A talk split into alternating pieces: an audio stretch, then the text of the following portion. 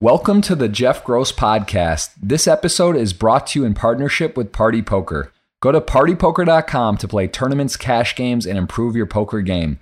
Make sure you subscribe to the podcast to hear all of my future episodes. All right, welcome everyone. We are here for podcast number 52 on The Flow Show. We got Mike the Mouth Matusow. Mike, how you doing? What's going on, buddy? How are you? Hanging in, man. Hanging in. Wild times, of course, but you know, we're home and we're relaxing. So tell us what's going on, man. What have you been up to? You know, you're a lot of people know you in poker from you charismatic. You've been playing for so long. You've been in the game. You're one of the players that withstood the test of time. Tell us, what have you been up to lately? And then I want to dive back and look through your career and go over a bunch of stuff. But what have you been up to in the last weeks, months? Well, it's kind of weird. So, I'll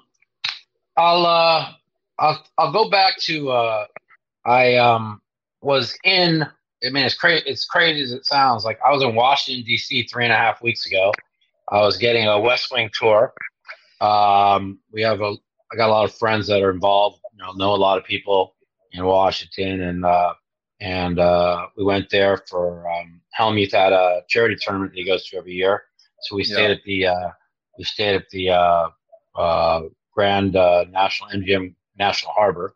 Yep. Really last year, and so that was good. They set up a poker game for us. Played every day for 3 days. At nighttime, we did the West Wing tour of the White House. We were actually supposed to meet the president on Friday, but he ends up getting. It's crazy. It's like. And this is like that's why it's so weird what's going on here. It's like he ends up scheduling a rally in Vegas that he wasn't even supposed to have, so we end up missing him, and we end up doing the White House tour. Though it was fun, me, my girlfriend, and Phil, and then played a lot of poker there. Did really good. Game, I'm gonna tell you right now, I shouldn't probably advertise, but we're all living in the wrong state. Okay. Washington, MGM Grand Harbor has the greatest poker games on the planet. Sorry, I don't want to like. Wow, that's a strong statement. What kind of games are you guys playing? Mixed games? No limit. We're playing no limit hold'em, quarter 50, 100, and they were good. I mean, they said they run a game a couple days a week, sometimes three. You know, they don't like let everybody in. I guess they're somewhat. They have a regular game, and then there's like a private game that goes once a week. But they play like 2-3 times a week. But it was good, you know. What is like a day? So you have a podcast yourself called the Mouthpiece, which we're going to take a look at here. I can put up on the screen. You have it on you. Well, this is the YouTube. It's across all the different outlets as well on Podbean, Spotify, Google Play. You looks like you're putting a lot of time with that. Is that what I mean? Is this like where you're? Is this how did this come about? Because you're obviously having the name The Mouth. It makes sense that you should have a podcast. Okay. So how did this happen? So back in 2006, 2007, 2008, I was I had a show called The Mouthpiece. The Mouthpiece. And I used to go to – this is before technology. Sounds crazy, right? So we would go – I used to drive to I was under contract with Card Player, so they used to have me doing a show. So and I used to get 35,000 viewers per show. And my editor at the time was Danny Egelhoff, and we were really close. And then you know, and after Black Friday, everything kind of dissipated. I really hadn't seen him in about 6-7 years, and I ran into him at, unfortunately, a celebration for life for Gavin Smith. And I'm like, you know, I'm trying to get a hold of you. He's like, oh, that's my old number. And it ends up he lives like 50 yards from me, like literally like 2 blocks over. And wow. So I'm like, well, this has to be meant to be, right? So then I'm like, I wanted to start a podcast. I want to start doing YouTube videos. And I go, I don't know shit. I'm a little bit older, and I'm not really in tune with the technology and shit. I don't know how to do it all myself. So, you know, we made a deal that he would work for me and hook up all my stuff. And then we decided to relaunch The Mouthpiece into The Mouthpiece Podcast.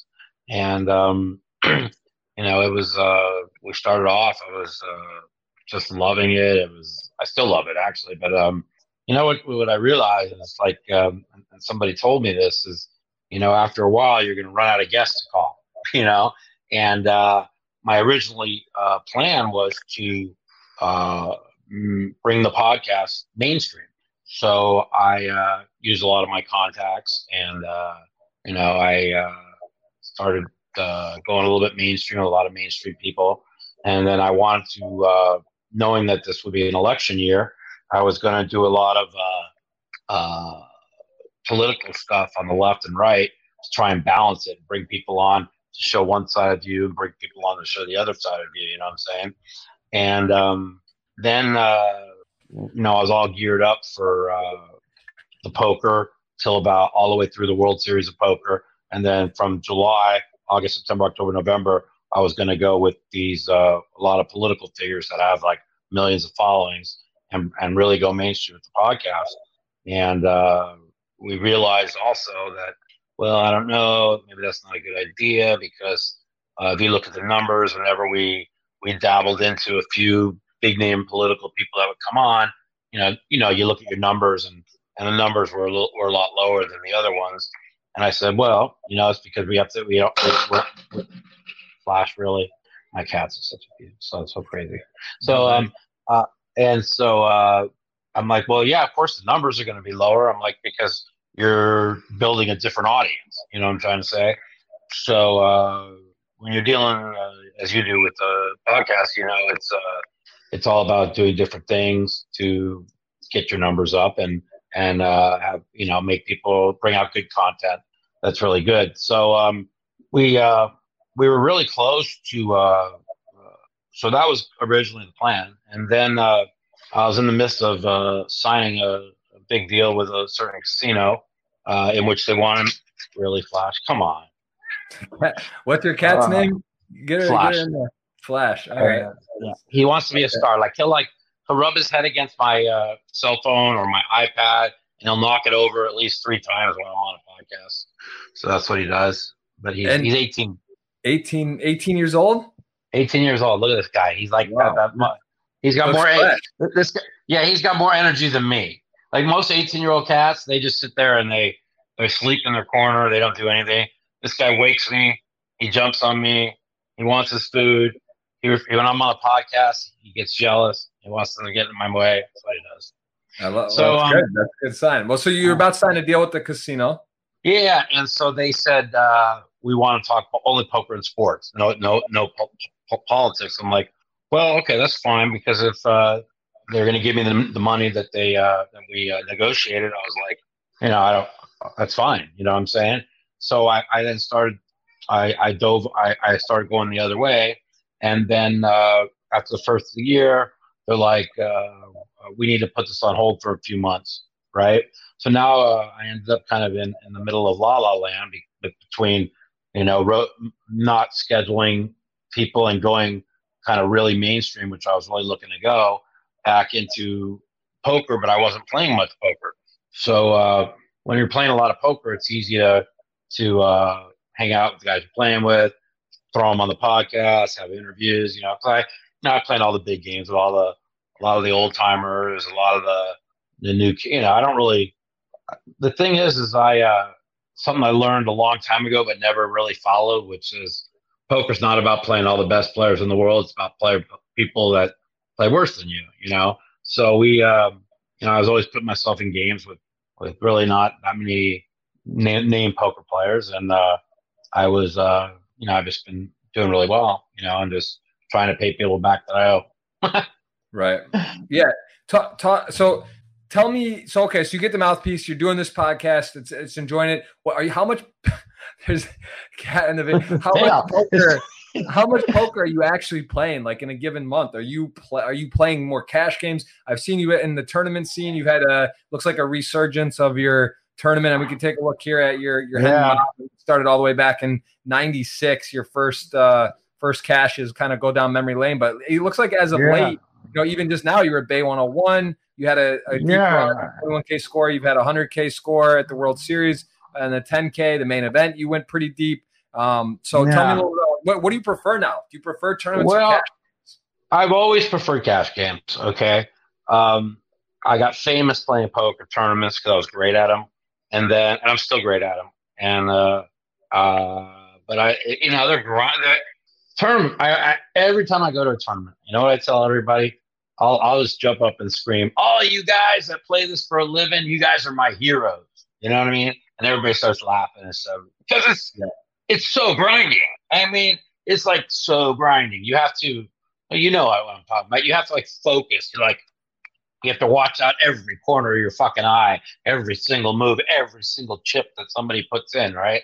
And so that's, you know, that's where I'm really good at. I'm really good at reading situations, and really, I'm really good at seeing somebody throw that chip in just a little bit different, and I know, and I sense weakness or strength, and it's just something I'm really good with. And no matter how much they teach, everybody is human, and no matter what happens, you're always going to find a weakness in somebody.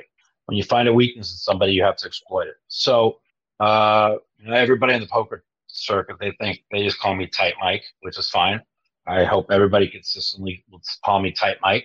As long as they keep thinking I'm Tight Mike, I'll just keep fucking robbing them and winning. So, you know, that's what you do. You know? Right. All right. And if you had to choose cash game or tournament right now, you would choose cash games if you could only choose one or the other. Oh, absolutely. Absolutely. So, I've been really fortunate, where, and I give Phil a lot of credit. He's got me into some really nice little cash games. And I met a couple other people who got me into some really good cash games. And I found myself playing, I don't know, 3 or 5 times a month in really big games where I'm playing for like 20%. But the games are so good that it's, I mean, if you, it's hard to lose. You know what I'm saying? I'm not saying like wild good. I'm talking about like weak tight good, you know what I'm saying, or weak bad good. So right. when you're in games where people raise, you call, and they miss the flop, and they check, and you fucking throw a third pop bet out there, and they fold. Those are good games. Right? Yeah. No, for sure, absolutely. I agree, and that's great to hear that you're getting some fun spots and you're enjoying it, enjoying playing. What? Let's just kind of dive through how you got started into poker. I see that you're originally from California, Los Angeles. You started playing, is it true, when you were 18 at Maxim Casino, and you were playing at some video poker. Is that you even got money out of your mom's purse? Like that's how you started. You were literally playing. I'm reading this from somewhere, so quote me if I'm wrong. Yeah. So you started playing at that age, and it looks like in '96 you started getting some tournament poker. But tell me about how did you actually find your way to a casino or start gambling? How old were you when you started playing? I was like, let's see. So this was, I was like 21. This is 1991. I was kind of a hopeless soul. So that was like 29 years ago. So I was like 23. 22. So I really was kind of lost. I didn't know what I wanted to do. I was addicted to video poker machines and like, so everything, I work all day, lose all my money playing video poker machines. And I mean, I actually went to Gamblers Anonymous for my video poker habit. I only went twice, but you know what? It's all it took, because then I realized, man, these people are fucking crazier than me. I'm like, okay, I'm done with it. And so I quit doing that. And I met this guy when I was playing video poker, and he's like, "How'd you learn? Want to learn how to do something that you never have to work the rest of your life?" I'm like, okay. Is that Steve Samaroff? Yeah. So, and he just taught me how to play. The only book I ever read was Skolansky's Beginning Hold'em. And back then, everything was limit. Okay, there was the main event was no limit, which was there was one no limit hold'em tournament a year, and that was the main at the World Series. And so everything else was limit. When you got to the World Series, they kicked it off with the biggest. It was like a 650-person limit hold'em tournament. And but I ended up. Where I was just crushing limit hold'em. I just knew what everybody had every hand, right? And I didn't even know like high stakes poker existed. Like I was playing 4-8 limit hold'em. I was grinding. I was making like 150 a week, right? And you know, I was like 22, 150 a week's pretty good money. You know what I mean?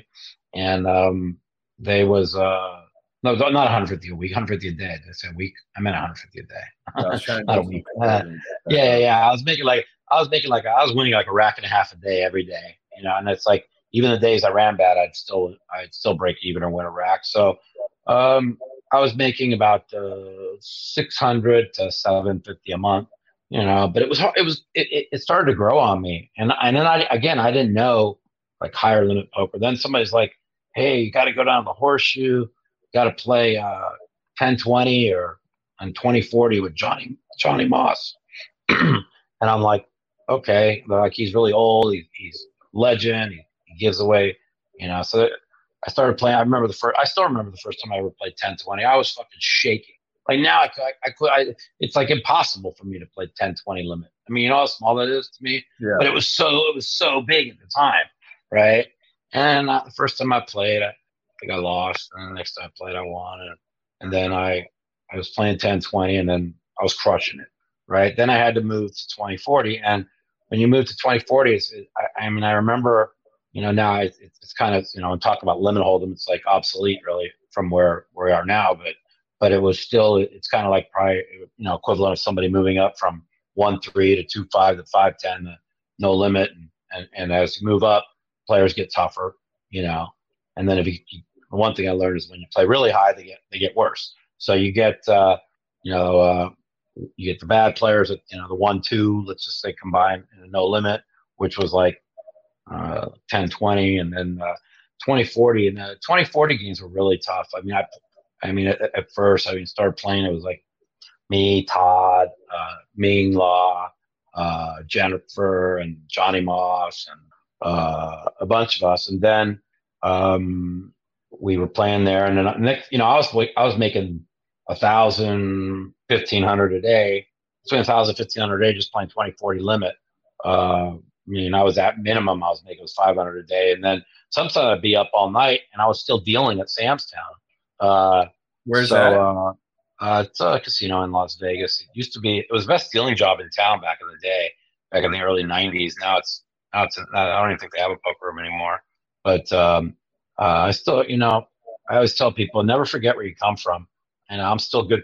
The card room manager, that was my boss at the time, his name was Dick Gatewood. He's still one of my good friends. He does all my taxes and stuff for me every year, and we're really close. And even like two or three of the dealers, I'm still really good friends with them.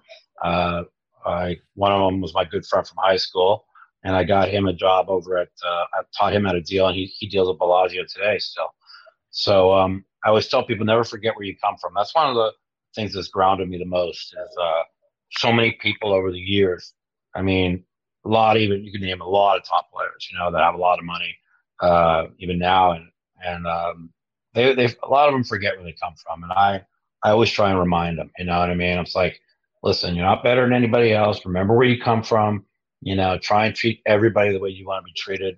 And if people forget where they come from and they say something like snarky, I'll just say, wake the fuck up. Remember where you came from. You know, it's really important in life. No, it's really important. It's a good. Those are powerful words for sure. And playing limit hold'em. I actually, when I started, I also was playing 10-20 limit hold'em. That's kind of how I used to, actually, 3-6 or whatever, and then some limit right. Before I got to no limit. I think it actually does help shape fundamentals, skill, reading, right? Because you're just so dialed into every street or just every spot. It's like, you know, the board, how it works, and just reading ability. I think some of the best players with reading are guys that have a limit background and just because game in situations.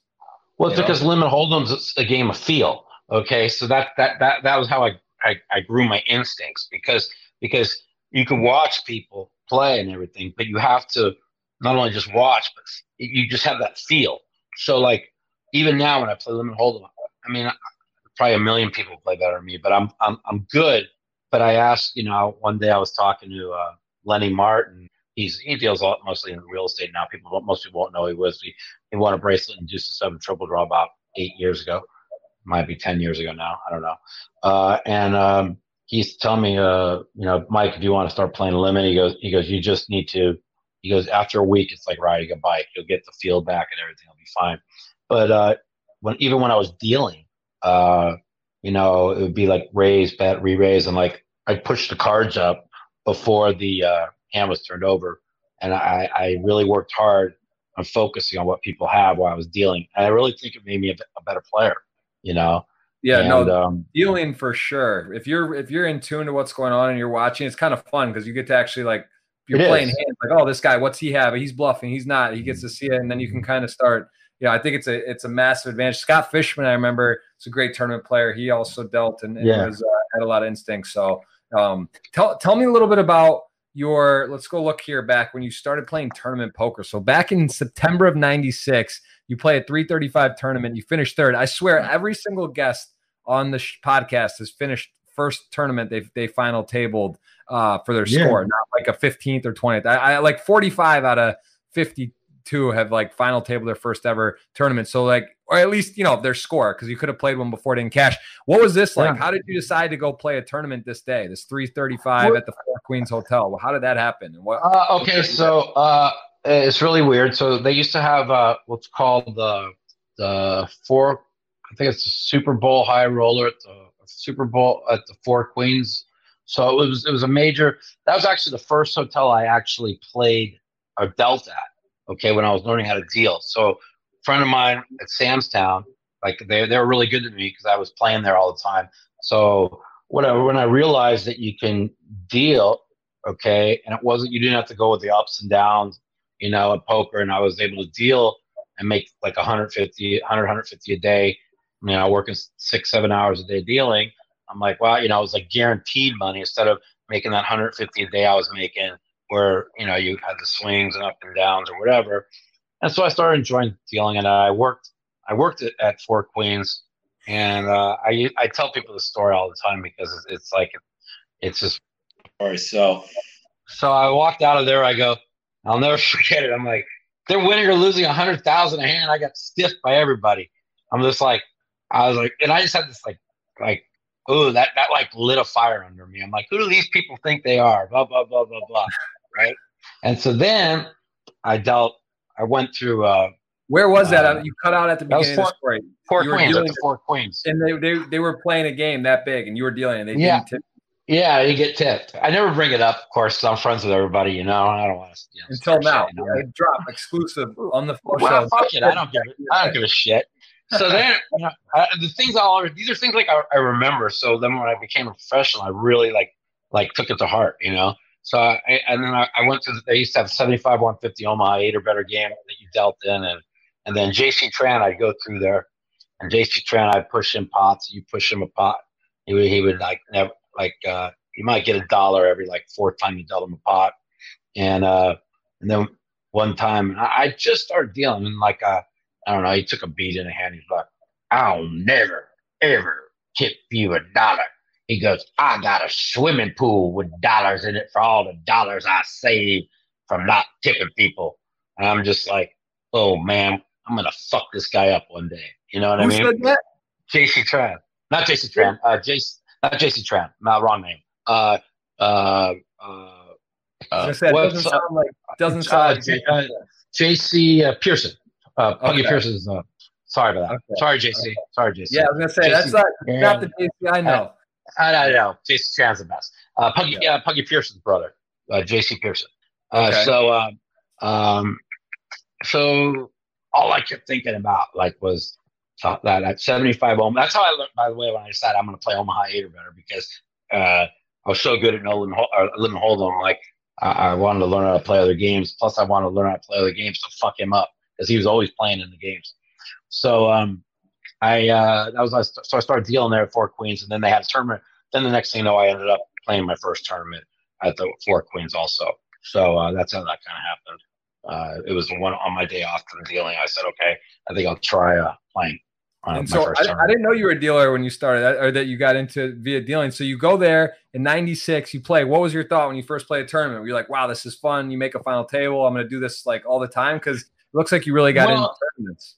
Well, the thing was, is like, and I'll be honest, it's like when I played the places I played at, I crushed it, but I didn't know. It took me until I would say when I played a limit hold'em tournament in '97, and Phil never remembers this, that I remember it like it was yesterday, the first hand I ever played against Phil Hellmuth, right? And I remember a hand that I played against him. I'm like, and he called me down. I'm like, what the fuck does he think I have? I'm like, this guy's supposed to be the best in the world. That's when I realized I'm better than all these people. You know what I'm saying? And I was like, and then I started playing, and I realized, fuck, I'm better than all these people. I'm like, I didn't know that. You know what I'm saying? I knew I just dominated at the Sam's Town where I played at, and I dominated when I played at the Horseshoe, the 1020 and 2040. But you know, we were also playing 2040 with Johnny Moss in his last couple of years of life, and so we kind of built the game around him, you know. And the next thing you know, I was just probably the third best limit hold'em player in the world. I was playing all the best players in the world. I see you got the World Series bracelet, or you got second to Scotty Nguyen. Are you and Scotty close? Because I also read that you had a piece in '98. You bought a piece of his main event, and you got 3,000 from his partial stake. Is that true? Yeah. So this is how it started. So in 1997, okay, I had there was a satellite going off, and you didn't have to play. If you want a satellite, you could take the money. You could do whatever you want with it. You weren't forced to play the tournament you win. So I'm like Mark Gregorich, and I know you know who Mark Gregorich is. If anybody else doesn't know out there, he's if not one of the best players in poker that nobody knows about. I'll just say with that. You know, I think he's just a fantastic poker player. Just somehow, some way, just runs like dog shit in tournaments. I don't know. So he like. He knew how good I was at limit hold'em. You know, once I started playing 8160 down in California, 4080, 8160, moving my way up, and I was getting staked because one of the guys that came into Sam's Town when I was dealing, right? He wanted to stake me, but my problem was I would work, go to the Horseshoe all night, and then I'd have to go deal. And they used to have a where you could sit out and be a player and not have to deal, and so unless we got really busy, and so every night time I played all night, I was like half dead going to work, and I was like, please don't let me have to deal today, right? And of course, we'd always like the only two times that I played all night, we'd always be dead, have to go into the box. I literally fell asleep in the box one time after playing all night. It was pretty funny, but he told me. He would stake me as long as I don't bet sports. And I had to sign a deal with him, you know. And so I promised him I wouldn't bet sports. And then next thing you know, we went to Crystal Park, California, playing 4080. And I really struggled the first 3 weeks of 4080 after just crushing the 2040 every day. And I kept telling him, I'm struggling to make that adjustment to the extra aggressive. And he's like, you know, give it another week. And if not, we'll drop back down. I'm like, okay. And then it just clicked on me. And the next thing you know, I was just destroying this 40-80 game and the 81-60 game. And he was like, man, you're better than Yahoo stock. You're better than this. Because you're the greatest stock I ever had, right? And so then we're at the World Series. And they had a satellite going for Omaha 8. And, it just got – it sounds crazy. I know people listening to this think it's crazy, but I won like 53 out of 54 sessions playing limit hold'em. Like I could run bad and break even. You know what I'm saying? Because back then it was there was just a handful of people, and nobody knew how to play. They were weak. You know, you could just raw. I mean, if the deck were out against you for 18 hours straight, you could find a way to be even because you could steal enough pots to stay even. And you know, that's what I knew. You know that this is. This is all skill. Like back then, I just felt it was like 99% skill, you know? Right. And what did your parents and family members think about you playing poker when you started to you were dealing? So it's not like you just went right into it. You had a little bit of a segue. You were around it, but was it a shock? Were they upset? Were like, oh, that's great. Like upset. They went fucking crazy, man. They're like, you're going to give up a $50,000 a year job with full health insurance and full benefits to go play live poker. He could say, "Go! Don't ever call me for a loan. Don't ever ask me for shit. You're fucking just." They're like, "You're done. Okay, you better make it because you're done." You know, I'm like, don't worry, Mom, I'm gonna make it. Don't worry. You know. And how did that turn? At what point did they did your mom or were they saying like, okay, like, all right, this is good. We know it can work for you. I think probably after. So we go back to '97. Probably after then. So Mark Gregorich says to me, I go, how do you play Omaha 8 or better, right? And he's like, okay. He's like, use your aggressiveness that you're really good at. Use your reading abilities. He goes, play this hand, these hands, this hand, this hand, and this hand. And he goes, don't play this unless it's this, this, this. I'm like, and he just like basically gave me a rundown. So I go, okay, I go and play the fucking satellite. I win it. So I'm like, okay, should I play the tournament, Mark? And he's like, yeah. He goes, why not? I'm like, and then we sat down for like an hour. And he just, he gave me a lot of like tips on how to play. And right. To this day, I still think me and him are the two best Omaha 8 or better players in the world. Maybe throw Scotty Nguyen in, but he doesn't play as much anymore, so he's a little bit rusty. Miami John, also really good. But these payouts are crazy. I'm looking back here; they paid over a third to the winner, $430 prize pool, $156 the first. That's insane. No, that's fucking. That's what it should be. That's normalcy. Yeah, it's great. It's double second. I know, but it's like it's so foreign now. Like the min cash all the way, basically, you know, up. But yeah, I sort of like that. It's like, you know, because they don't care about anybody. They just want to put money in everybody's pocket, rake everybody to death, and nobody can win. Okay, that's why I mean, even Johnny Bass was telling me like 4 or 5 years ago, he goes, I don't even know if I can stake anybody anymore. I can't overcome the 15% payout. You know. There's no way he could win staking people, you know. And even when they went to 10%, I was kind of upset across the board. But you know, I understand it's good for business. It's good to keep recreational players in the game.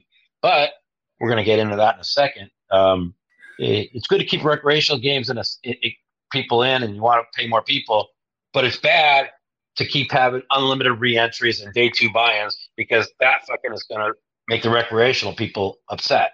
So. No matter what podcast I'm on, and I bring it up every day on my podcast, I will fight to the day till we stop having day 2 registrations and unlimited rebuys because it favors the people who have a lot of money. It just does. It's just there's no two ways about it. I mean, I look back to 2013 when Justin Bonomo got second in the first Florida tournament. That was right before I got sick, and I finished 53rd that tournament. I got coolered.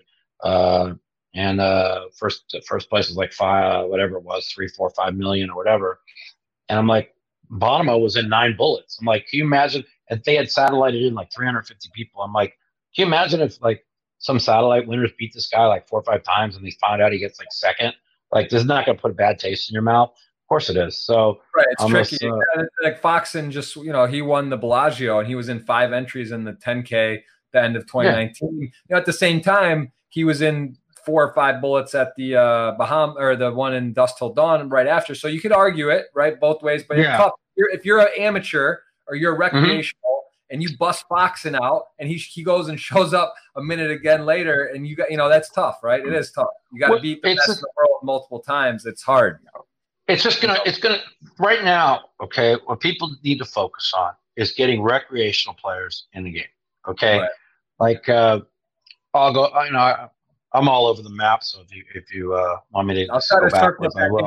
We have. By the way, we have 100+ questions. I just want to quickly give people. I know because we're gonna hit this at later. I want to let people know there's a chance here to answer for you. If we're gonna run through a lot of these, not all of them. Yeah. There's a lot, but this is a giveaway at the end. So if someone wants to go over to my Twitter, it's pinned tweet, and check this out. And you can ask Mike a question. We'll try to get to him. But it is. You're one of the legends of the game, man. You've been around forever. A lot of people's favorite player, high stakes poker. We need more talking, more energy, more less robotic stuff. So it's a treat to have you on. And I actually didn't know about that you were a dealer and so, sort of these older, you know, type of original in the poker world and this going. It's cool to hear because these are things that, you know, I don't, you know, I know about a little bit, but hearing you say it is it's really interesting. So I want to hear about this. Yeah, so I'll circle back to the Omaha tournament. So next thing you know, I was like cruising through the Omaha tournament. Next thing you know, it was really weird. It's like I picked up Omaha 8 or better really quickly,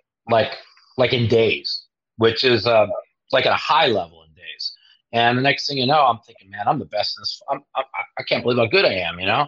And the next thing you know, I'm at a final table. It's me, Scotty Nguyen, Ted Forrest. I'm like five of the top players in the world, right? And I had all the chips three-handed. Matter of fact, I had 11-to-1 chip lead. I mean, the bracelets didn't mean shit back in 1997, by the way. Right. So Ted Forrest said, give me an extra 5,000. Scotty said, give me a 10,000 extra and you keep the rest. I'm like, deal, you know? So like first place was like 141 and they gave me 126. Oh, and this one that Scotty got first and you actually got the most money. I got all the money. And so, and so they didn't account it. They didn't change it, but that's how it showed. Yeah. So if you look at whatever the prize pool was for second and third, okay. Because they would not, they didn't like cash in deals. Okay. So they got whatever it says Scotty that I got for second, that's what Scotty got plus 10,000. And whatever they say Ted Forrest got for third is what he got plus 5,000. And whatever they said the winner got, take 15,000 off. That's what I got. You got 141, so, yeah. 141. Yeah, I remember. Yeah, I can almost remember the exact number.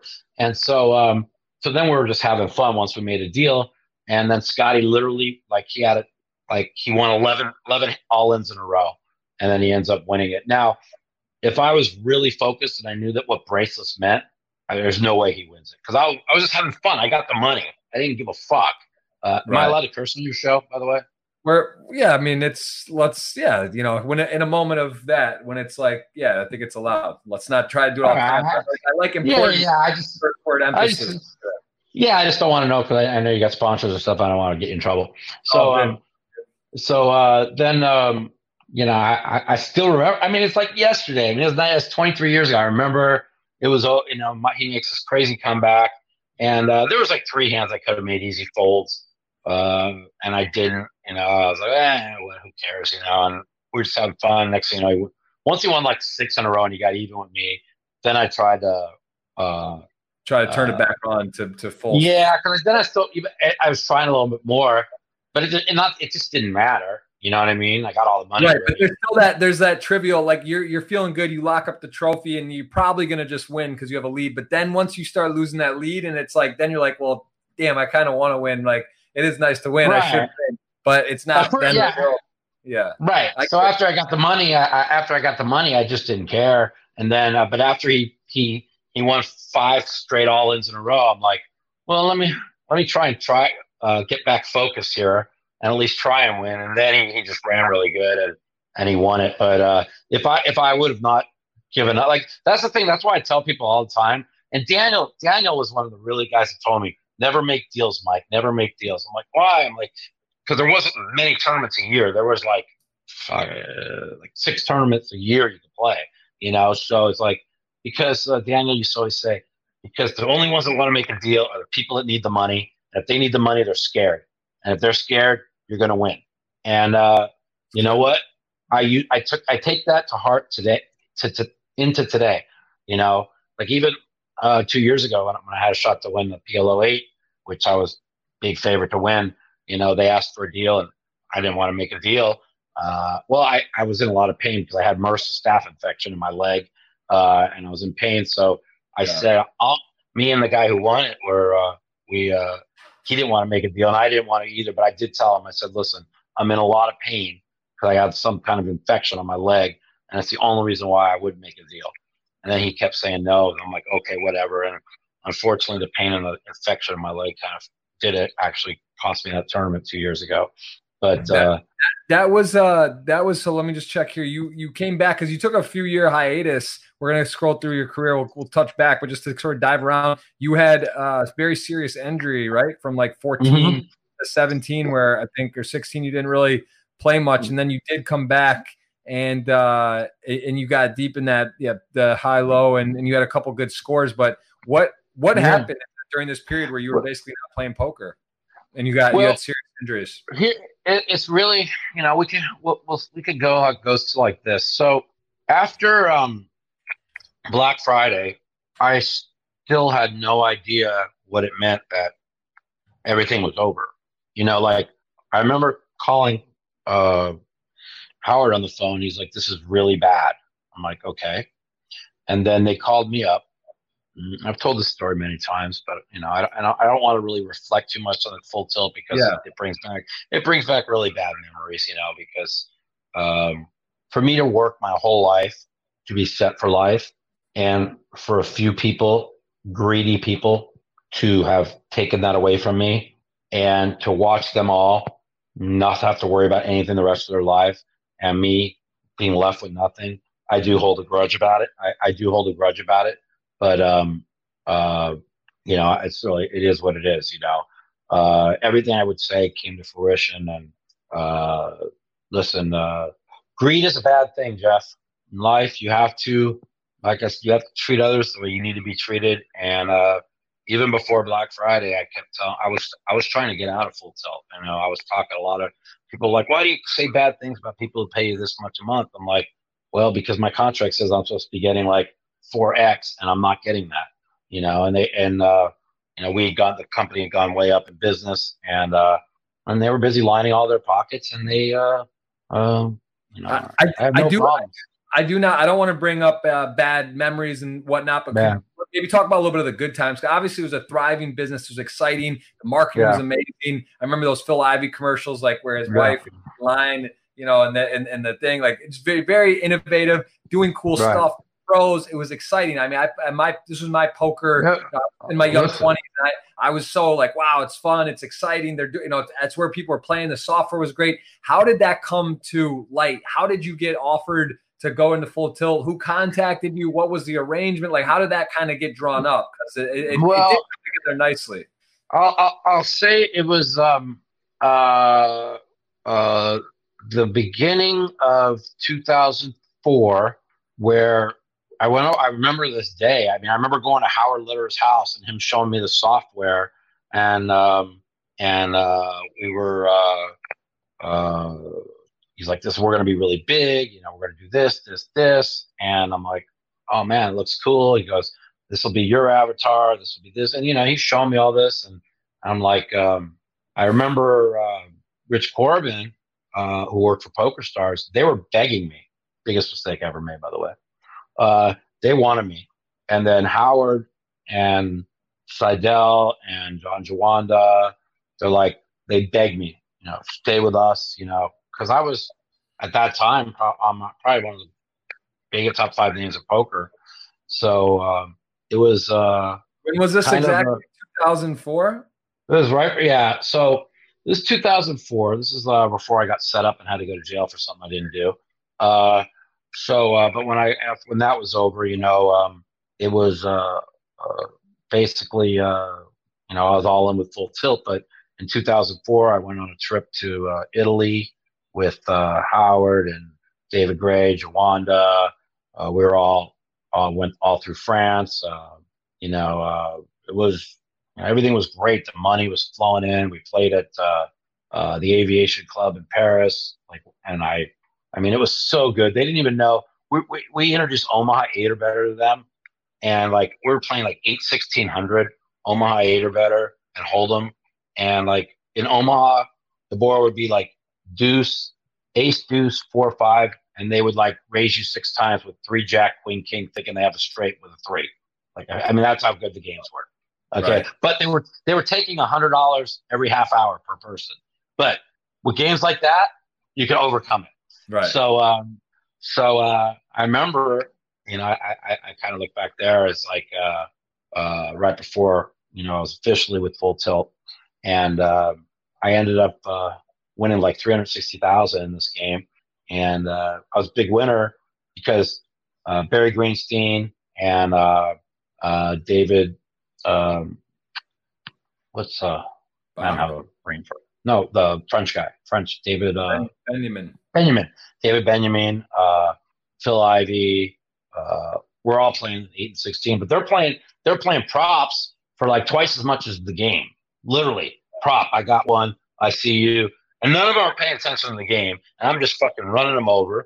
And then, and I'll never forget, like when Aviation Club got robbed, right? And I had no idea. I just hear everybody panicking, and they tell us get under the tables. Oh, you were there? I was there. Yeah. And so I, you know me, because I'm just like peeking up, you know, like trying to see what's going on, right?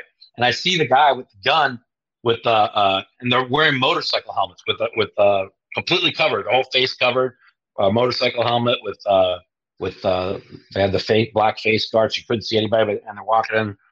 And from what I heard, I'm not quite sure they ever told the truth. You know, they said they only got $75,000 out of the cage. That all the other money that they were, you know, because they were all over the news about $1 million first place for the WPT. Mm-hmm. And so he says, I mean, Bruno would always tell me they only got $75,000. That was all the fake money, and the real money was somewhere else. I don't really believe that, but whatever. Let's. If I say it is true, if it is true, they were bad robbers, because we had probably $500,000 on our table, you know, that they could have just come around the corner and got more money. So we always make that laugh. I'm just like, or tips, right? Yeah. Wow. That's that's a crazy. I did remember hearing something about that. That's crazy. You were actually there for that and saw that. That's wild. So what happened? The game broke. You guys went home after that, I guess. No, we just kept playing after they were gone. The police came, they did all the thing. We started playing. I'm so bad with names now, but what's his name? The Australian guy got like 5 bracelets. Actually, a good friend of mine. Whatever. Jeffrey Alessandro. Lissandra told us. Lissandra kept telling me, he's like, Mike. He goes, we're going to get robbed. I go, what are you talking about? He goes, I don't feel safe. We're going to get robbed. Somebody came up to me and put a knife to me on the way walking back to the hotel. Now, the hotel was like literally a block around. Like, you had the Aviation Club was right on the Champs-Élysées. And then we walked right around that corner, and that was the hotel. He said he left the Aviation. He said somebody put a knife to him, threatened him, whatever. And he said, he says, I've been looking out the corner of my eyes. He says, there's people staking out this place. We're going to get robbed. And then we got robbed, and he's like, I told you, you know. And after that, they I remember the next day they had literally an armed guard at the front door. I mean, they had guards, but not like armed guard, but they had changed it. They had, like, you felt really safe, you know, but that was kind of, I wasn't scared because, you know, I was somewhat young, and, you know, what was I afraid of? You know what I mean? And, I mean, David Gray was petrified, shaking under the table. I'm like, dude, they're not coming under here to shoot us. Don't worry about it. You know, like, robbers rob money. They don't fucking come in and shoot people. You know, Ivey was panicked, right? What's that? Ivey was there. He didn't give a fuck. He didn't give a fuck. None of us gave a fuck, but David Gray. David Gray was like panicking. That's, you know, we all the rest of the, you know, I mean. Lissandra was a little shook up because he had the knife put to him the day before. He's getting followed, right? He's got catching it daily, getting into it. But wow, so wild times. So you're there, Full Tilt's going on. You guys are like the celebrities of poker. You know, money's going. There's deals. There's stuff. You must have been. This is like, because now poker's great. I mean, there's still deals. People are sponsored. There's some stuff, but times are different. This was like, I had Hashem on the podcast recently. He won the main event around this time, 2005, I believe, and it was like. I mean, it's a Hollywood, right? It's like it's glitz, it's glamour. You're probably getting stopped on the streets. It's Vegas, LA. Like, tell me about this time. What was going on? Yeah, I'll just go like this. I like to compare it like I go like this.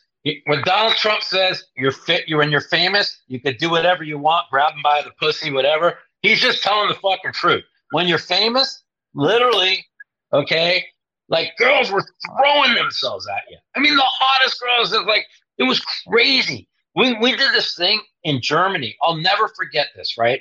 And this is before, you know, poker was worldwide. We're just trying to get it worldwide, right? We're in this venue. We came out from behind the stage, right? And like they introduced us one at a time. We went through the smoke and lights and music. There was 100,000 people in this fucking venue with I mean, it was crazy. And Gus Hansen was the most favorite because he's able to speak 4 different languages, so they all knew who he was. But like, I always told everybody, this is like thing I like to say. I go, I got the second loudest ovation behind Gus. I said, they just love me. I mean, in Europe, I couldn't go anywhere. I was on the back. You go into a taxi cab. Our commercials were on those little screens in the back of the taxi cabs. So like, everyone knew who you were. People like I'm so much more famous in Europe than I am out here, you know. And even to today, if I go to Europe, people know who I am, you know. So it was those wild times. That was the peak of it all. And you guys are crushing, right? So it's like you're traveling the world, you're playing cards, you're online. How much were you playing online actually on Full Tilt? Were you playing a lot or? Well, no? Yeah. So here's, you know, I love to tell people this story, you know, because I was always a live player, right? And I happened to leave town one weekend. Like I never left town unless I was going to this is before I was actually traveling with Full Tilt, right? And so the only time I left town, all the people up, was when Andy Beal came into town. That was when they won all the money off of Andy Beal, even though he had the entire poker world down to zero chips, right? And Phil Ivey and Ted Forrest ended up getting all the money back for everybody and winning like $60 million. Essentially, this story with Andy Beal, he literally had them by you guys down to the felt. Dude, he could have broke it. The felt. Okay, wow. But the funny story is everybody pooled their money together and got like about 1.2 million each, right? Or more than, maybe it was 2.3 million each. I'm not sure. And the only weekend I'm out of town, I don't get to piece. I'm like, okay, by the way, that was the start of my of the first thing bad that happened to me, because now I go in there and now we go from playing 400, 800, 600, 1200 every day, maybe 800, 1600, to they're all playing 2, 4,000, 4, 8,000, right? So now I can't afford to play that. Right? So they're playing in the Bobby's room, which it was just called I don't know if it was called Bobby's room, but it might have been. You know, I'm up at the top playing with the guys I always play with, some 4, 800, and I'll never forget this. And I know it sounds stupid, but I asked for a bottle of Fiji, right? And she goes, that'll be $5. I go, well, I don't pay for water. They go, unless you play in that room, you have to pay $5. I go, fucking, what do you mean you play in that room? I play 16 hours a day with these fucking guys every day for the last 4 years. You're not going to give me a bottle of Fiji? It's not for $5. And then the guy who runs, Doug Dalton, tells me, no, that's just the way it is. Like, it's over $5. I said, go fuck yourself. And then I never went into. I didn't show up to the Bellagio for 6 years after that. Over $5. That was principal. Wow. All because I was like not in town one weekend. These are the same people I play with every day, 16 hours a day, 8 to 7 days a week. Yeah, and it's not over $5. You couldn't sneak a little piece. They couldn't give you a couple of points, or you were just out of town. You didn't even know what was going on. Did you come back and hear about it? I come back and I hear the whole story. I come back. I was up in Reno. Yeah, I hear the whole story. I'm like, are you kidding me? I'm like, you know, I like to tell the story because it's like all these guys that ended up, you know, like the Ivies and the David Oppenheimer and Doyle, all these guys, they were all playing same limits as me. I was doing really good. The next thing you know, they're all playing like high as the sky. I can't afford it. Wow, that's wild. That's wild time. That book is I have it. I've never read it. That's called The Banker. What's it called? That there's a book. The Banker, the something, and the Suicide King. Great. The guy who wrote the book is one of my good friends. He actually helped me when a little bit writing. He was actually supposed to be the writer of my book, but we had we're still friends. But at the time, and he apologized to me. He admitted he was wrong. We had a falling out over money. And I didn't want it to be over money. You know, I said, listen, man, whatever you think's fair. I'm like, I don't want to screw you or nothing. But then he asked for 50%. I go, dude, I'm like, no ghostwriter takes more than 20%.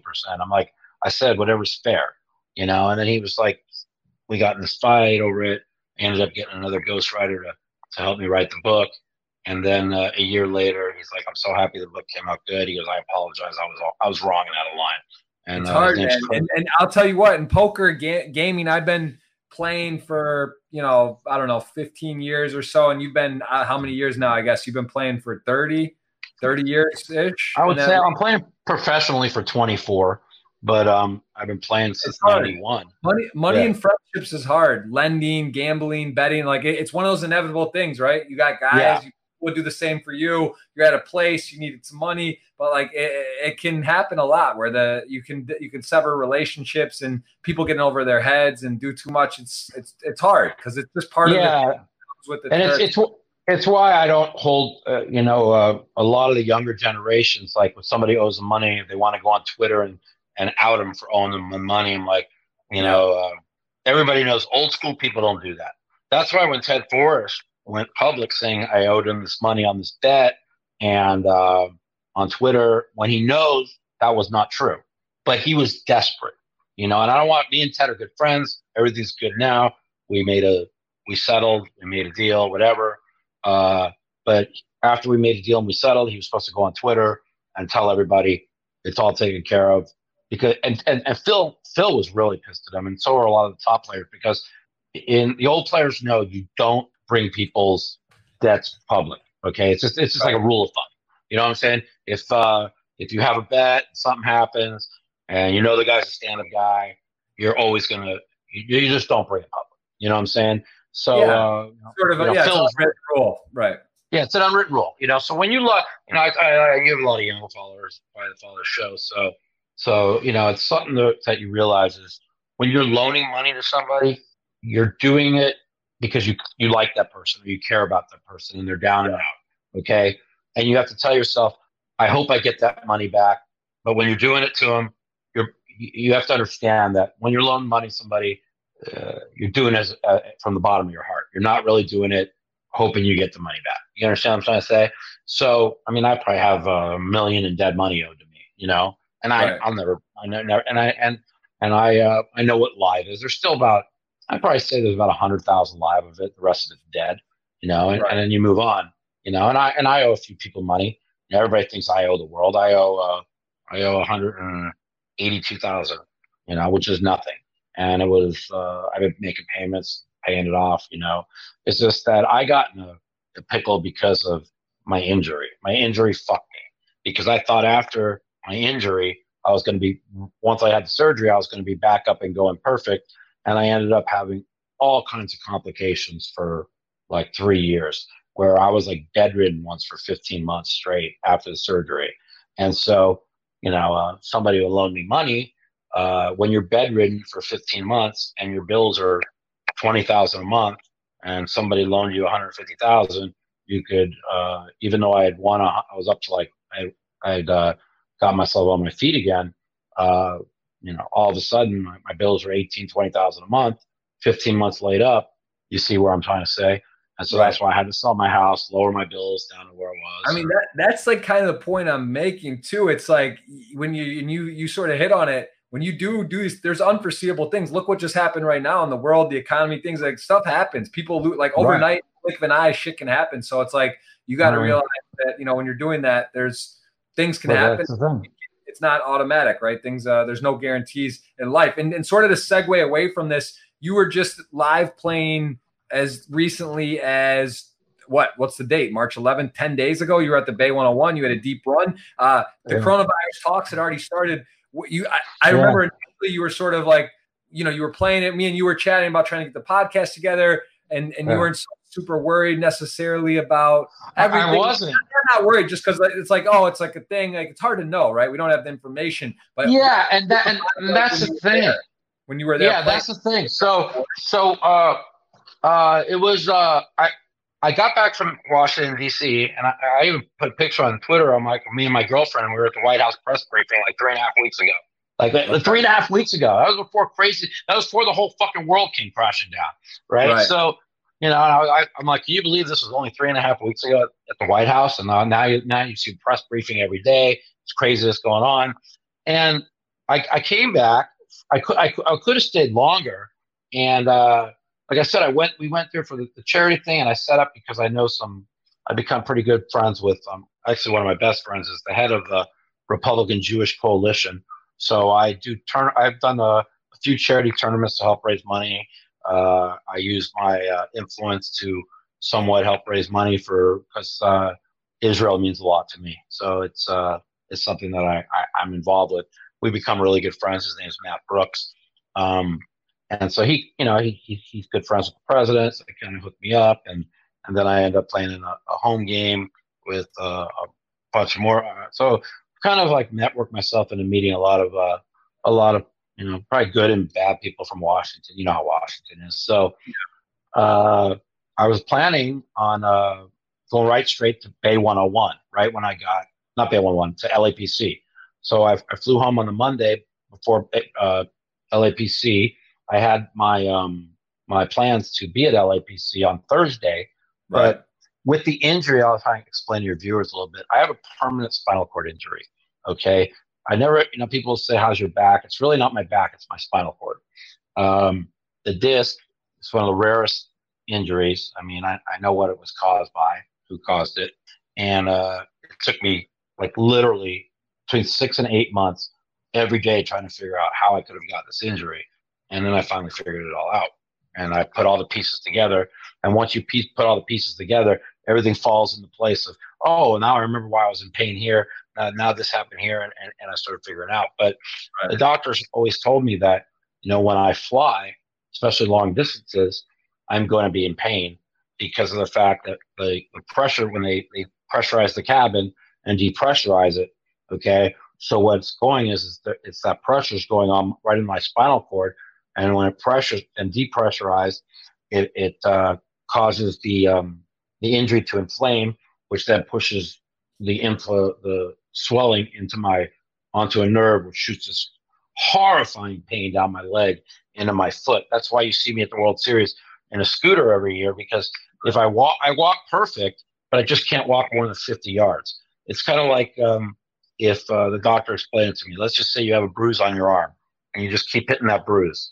After about 30 times hitting that bruise, what's going to happen? It's going to get black and blue and more sore. And he's like, well, that's the same thing with your spinal cord. When you're walking more than 50 yards, it's like every time you're walking, it's kind of like hitting it when you're walking. And then if you walk too far, pain goes right down your leg and my foot.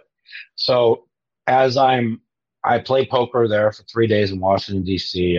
They hooked us up at a private game, and they had the regulars, and even the regular game. So the best game was Sunday night, which they told me would be. But even the other two nights, their regulars would be like considered a soft game in Vegas. You know what I'm saying? Like right. The Vegas people would play so much harder. So I did pretty well. You know, I always give Phil a piece because since he started taking a piece of me, we've won like 32 out of 33 sessions. So, and by the way, the only session I lost was when he didn't have a piece of me. I lost like $3,000. So I'm real superstitious. Explain your relate. Phil Hellmuth, you know, Phil and I are involved in numerous businesses together. He's been on the podcast, good friend of mine. You know, explain to me your relationship with Phil, because he seems to have such a liking for you, and you guys are always traveling, doing stuff together. You're on shows together, and you've known each other for, like you said, the first hand you played with him back in the day. Describe your relationship with Phil Hellmuth. So mine and Phil's were always a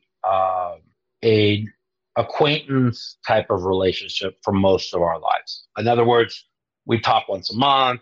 We would see each other at tournaments. We hang out, and even when I won NBC Head Up, we were not really close. We were friends, but we were not really close. So I would still always go after him because I knew how to push his buttons and get him to go on tilt. And once we became, I'm not going to lie, over the last year and a half, not probably 2 years, we became really close. And the last 6 months, I probably consider him my second best friend now. So we went from pretty much talking once a week from 2 years ago to about 6 months ago where we talk every day. So I consider myself definitely one of my top 2 or 3 best friends in the world. And, getting close with Phil Hellmuth is best way to put it. He's such a good-hearted person, but he also he's a special guy. Right? I mean, so like I have to be a good friend every time like he loses or runs bad. It's like, especially the Monday night games now. He has his home game Monday nights, and I usually get he hasn't been running good lately, so I get approximately 9:45 every Monday night. I get the ring, says Phil Hellmuth. I'm like, oh, honey. I'm like, here he goes, right? And we would always, and between me and my girl, we'd put him on speaker, right?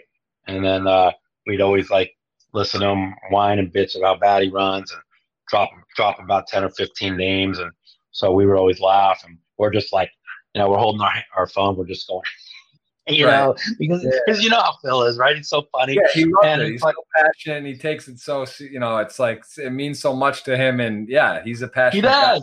I mean, like last night, okay, so we figured out this, again, I don't want to be all over the place, but I just have to go here because we've now figured out that all the people we all went on a trip to Cabo for Super Bowl weekend, right?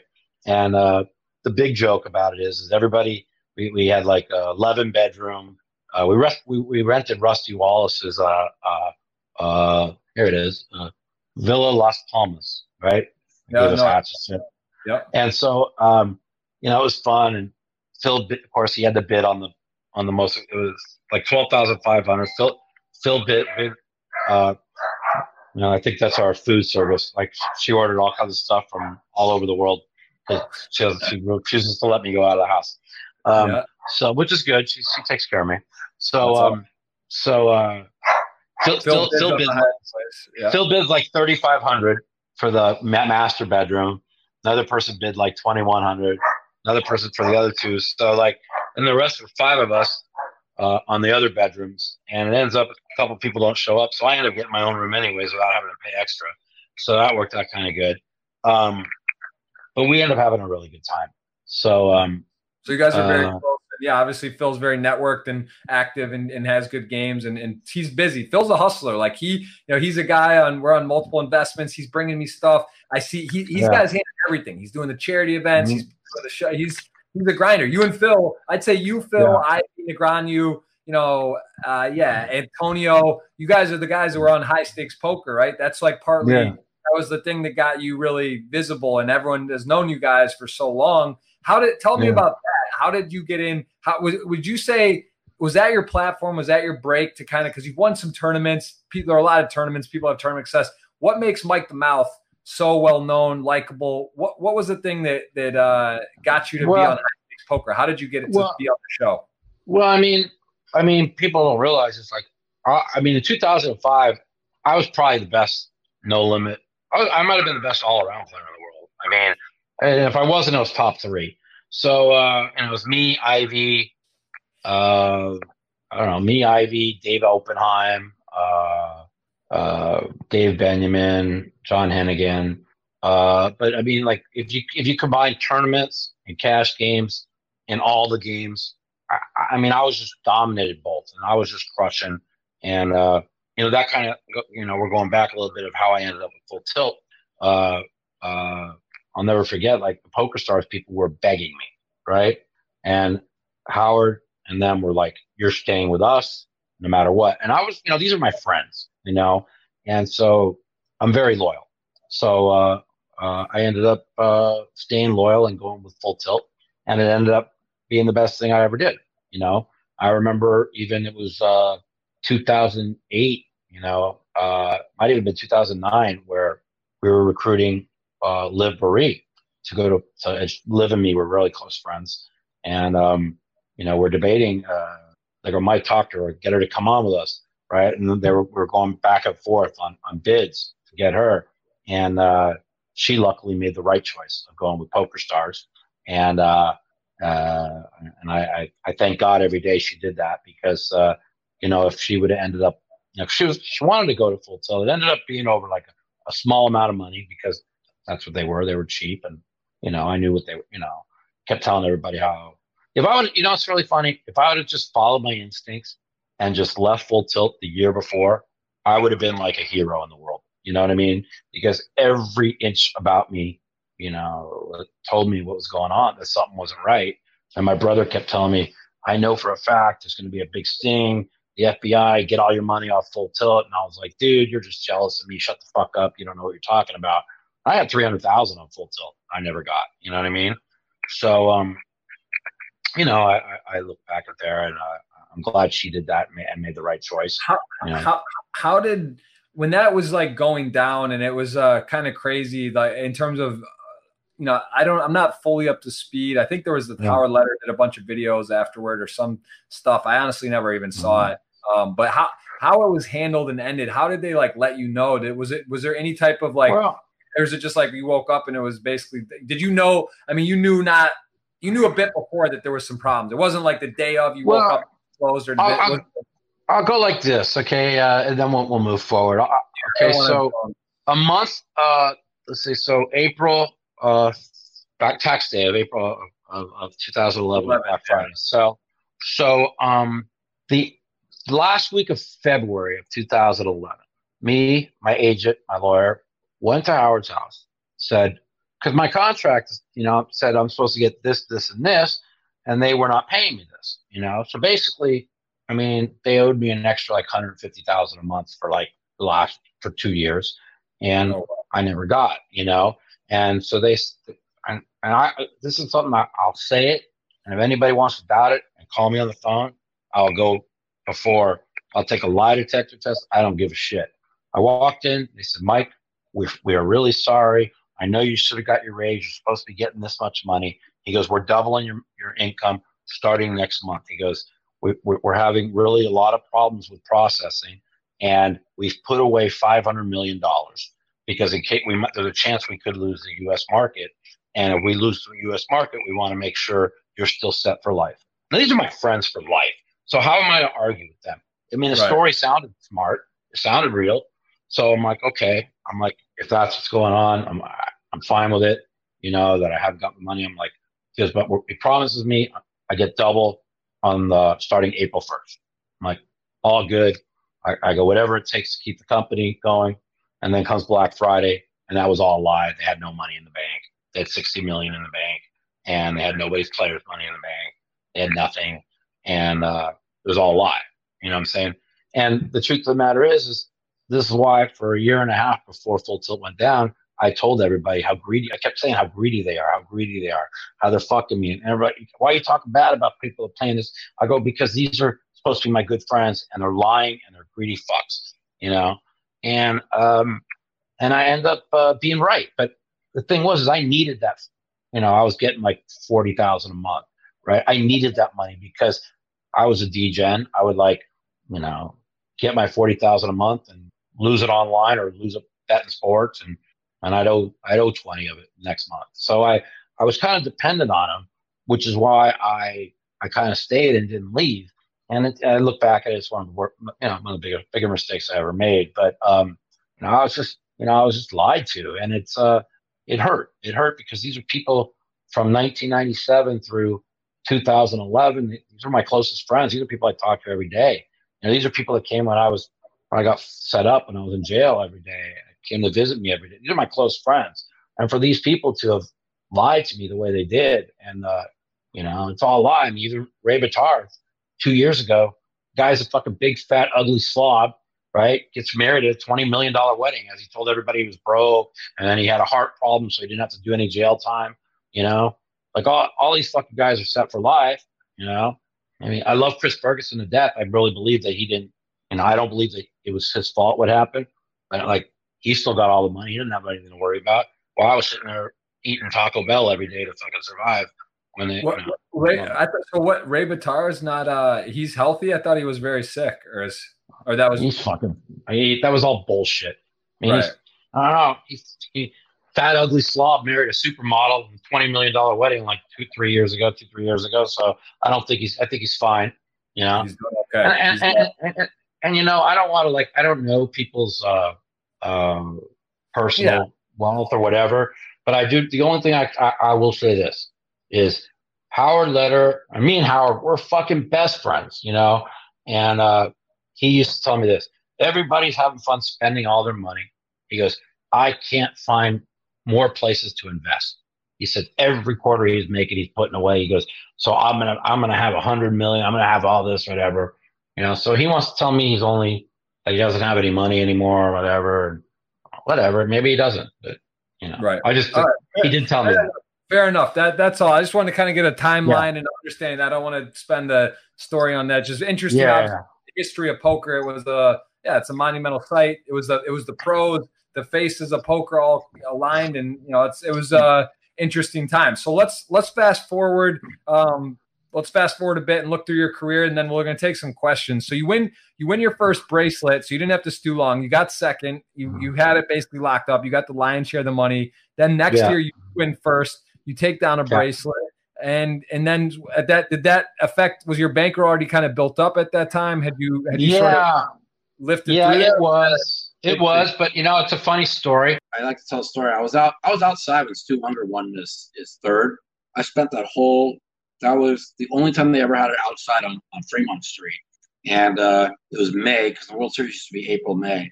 And they were having first week of May, they had a record heat wave. It was like 110 when it's normally like 85, right? But I stayed out there and I watched that whole final table, right? Wow. I watched everything and I'm just looking. And then, you know, like people like Eskimo Clark are giving me some advice. TJ's teaching me a little bit, Cloutier. And, you know, they were teaching me how to pick up dead money. You know, these are the most important things, how to pick up dead money. You know what I'm saying?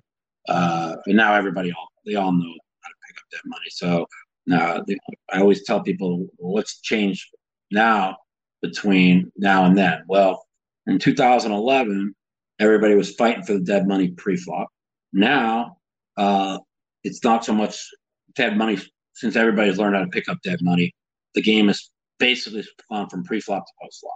And that's basically what's changed. And a lot of times where I do make a mistake is when I let myself think that I could 3-bet big with nothing. And, you know, the people stacks are deep. I have to remind myself that doesn't work no more. You have to, you know, it's really important to use your image, see lots of flops, play a lot of hands post-flop, which I was always really good at.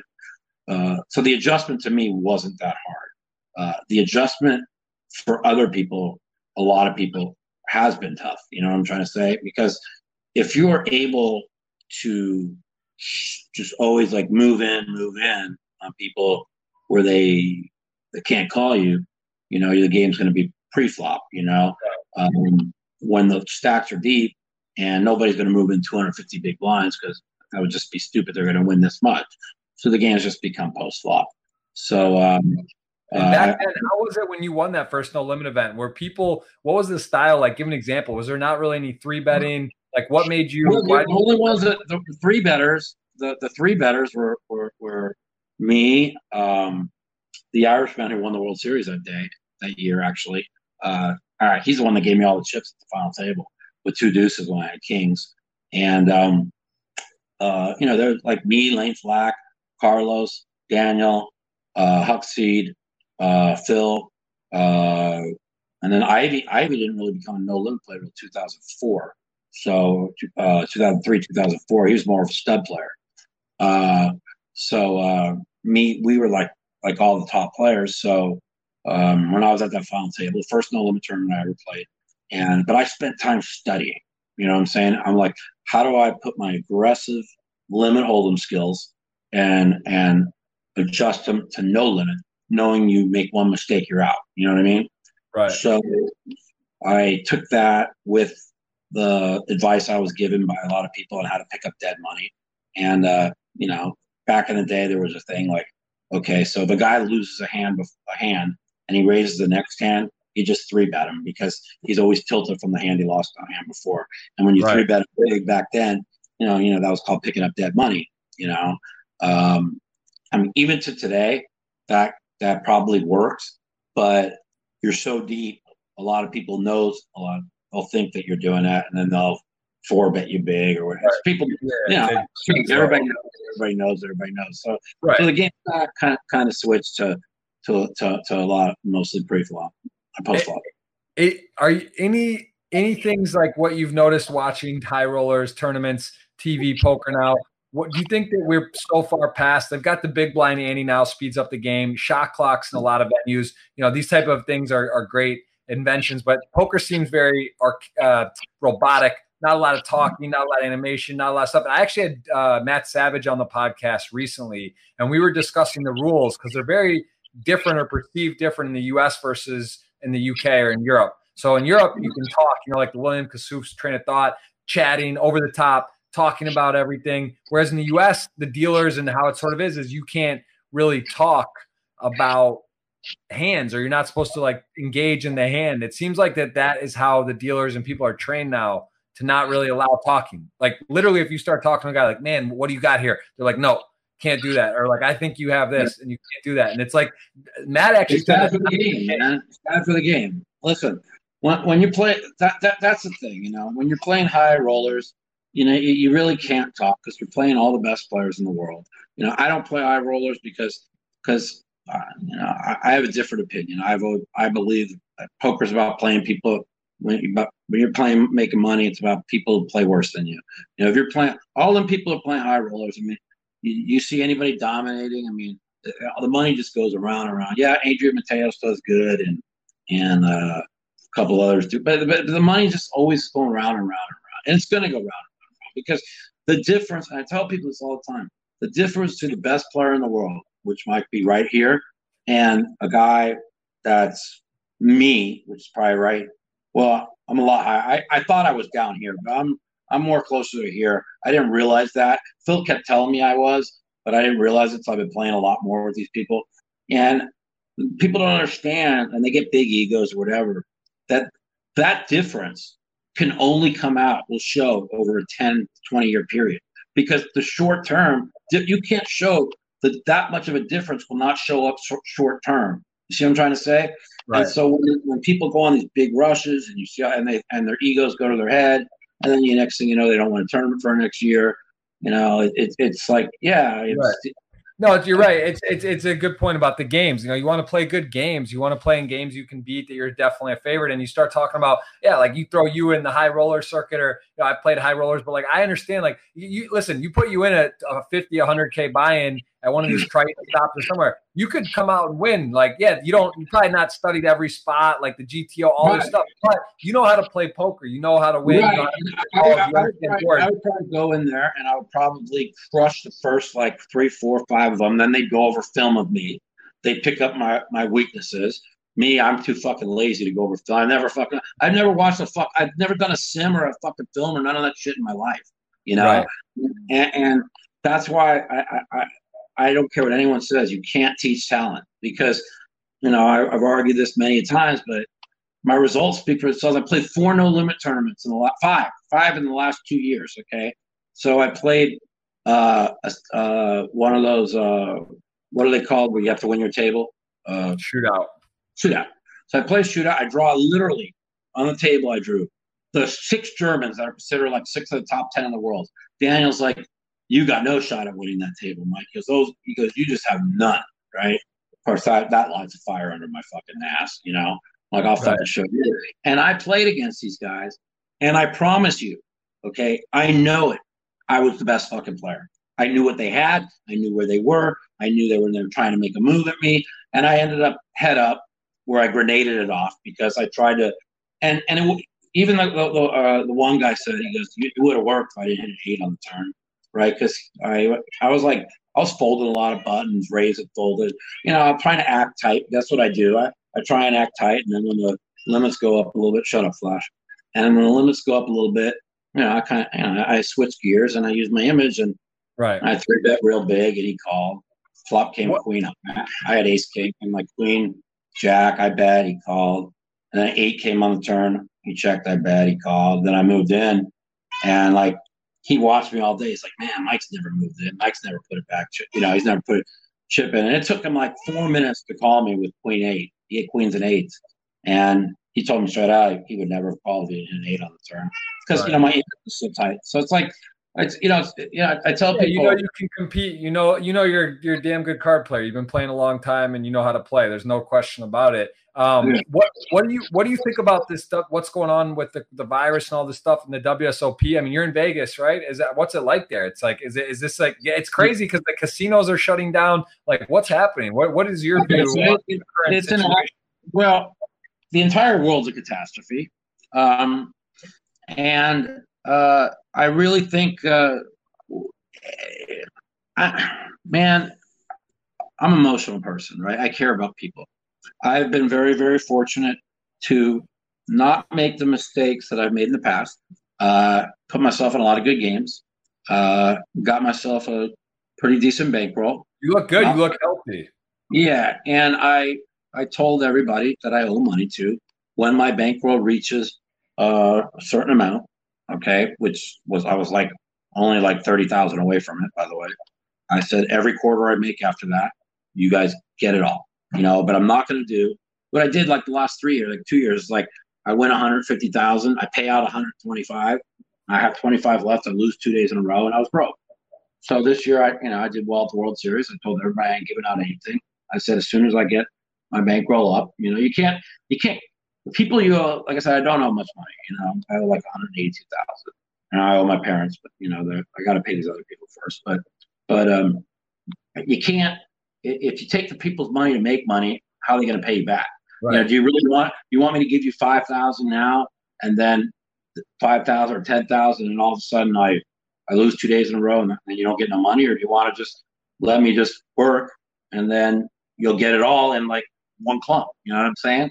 So they understood a little bit, and lucky for me that I've put myself in a situation that if I have to be home now for 2 months straight, I could get the bills paid and not worry about things, you know. But what does that mean? What does this isolation mean for you then? What are you, a guy who plays live poker 4 or 5 times a month? You say, what are you doing right now? Are you going to play any? Well, I was going back to I was telling you about the Cabo trip. So all the people that we went with Cabo now, we set up yesterday. It was probably the most fun I've had in 2 weeks, and everybody was like really having fun. We set up a home game from this free app called POKERRRR. Yeah, right? I know. So, yeah. Okay, and keeps track of all wins and losses for everybody. And then we also are all hooked into an app called Zoom, in which we have like kind of like Hollywood Squares. Like all 9 of us are in the Zoom chat, and everybody's like making fun of each other. What do you got? So it's like we're playing on this little app on our phone or on the computer, and then we're on the Zoom app, and we're having a lot of fun. So we played last night, a little 5-10. We're probably going to be 10-20 today, maybe a quarter 50 by the end of the week. Who knows? I very first hand I played, I got ace king, and I didn't know how to use the move the chip in and raise. Yeah. And I'm like, how do you raise? I want this hand every hand. How do I raise? And somebody called the raise, right? Somebody had already raised. Ace king of spade, and then call, and then one of our friends, like John Ferraro, he makes it like 250, right? And I just know he's just jacking around. I'm like, I go, and what are you doing? I said, I told you I want this hand every hand, all in. I said, he calls me. He has ace queen, comes 6-6-3 queen on the fucking turn, and they're all laughing. So I'm 1,000 loser right away. But I ended up. Then the deck smashes me over the next 10 minutes. I was like $836 winner, but like remember I was telling you I was trying to get my sleep schedule switched around, so I was kind of like up all day. So I went to bed kind of early, which I and then came my wake up call at 2:45 a.m. from Phil. He's like, "They beat me for 10,000." I said, "How can you lose 10,000 in a 5-10 game?" Right? I've seen way bigger, man. Those things on those apps and stuff, it goes fast. It can really get crazy. I've seen some crazy losses in there. So he's telling me all the hands that happened, and I'm like, Phil, how do you not fold there? He's like, yeah, that was a bad call. He goes, that was $3,000 I gave away. I'm like, and then there was the other hand where, you know, when they check raised him big with Jack 10-8 board, he had 2 queens, and he called off $2,000. I'm like, and one guy had jacks and tens, the other guy had king queen of spades. But I'm like, you know, when you get check raised 2,000 on a Jack 10-8 board, I'm like, Phil, your queens can't possibly be good, you know. Yeah, sometimes. It can happen fast. But so there are ways. There's things you do. Obviously, there's some online stuff. You don't really play much online, I guess. You haven't played in a long time. I just got me. You know, there's a lot. I'm not going to say any names or anything. There's a lot of underground accounts and. Things and you know you pay at the end of the week, or now with this whole virus, you know they just have people that they know is good, so you pay at the end as soon as the shit's over, you know. So I got an account yesterday. I haven't started playing on it yet. I put $1,000 in WSOP.com. Played that tournament yesterday. You know, I'm probably gonna play a little bit of that. I'm gonna probably do 2 podcasts a week instead of one. One will have a guest. Another where I'll just I kind of like do things a little bit.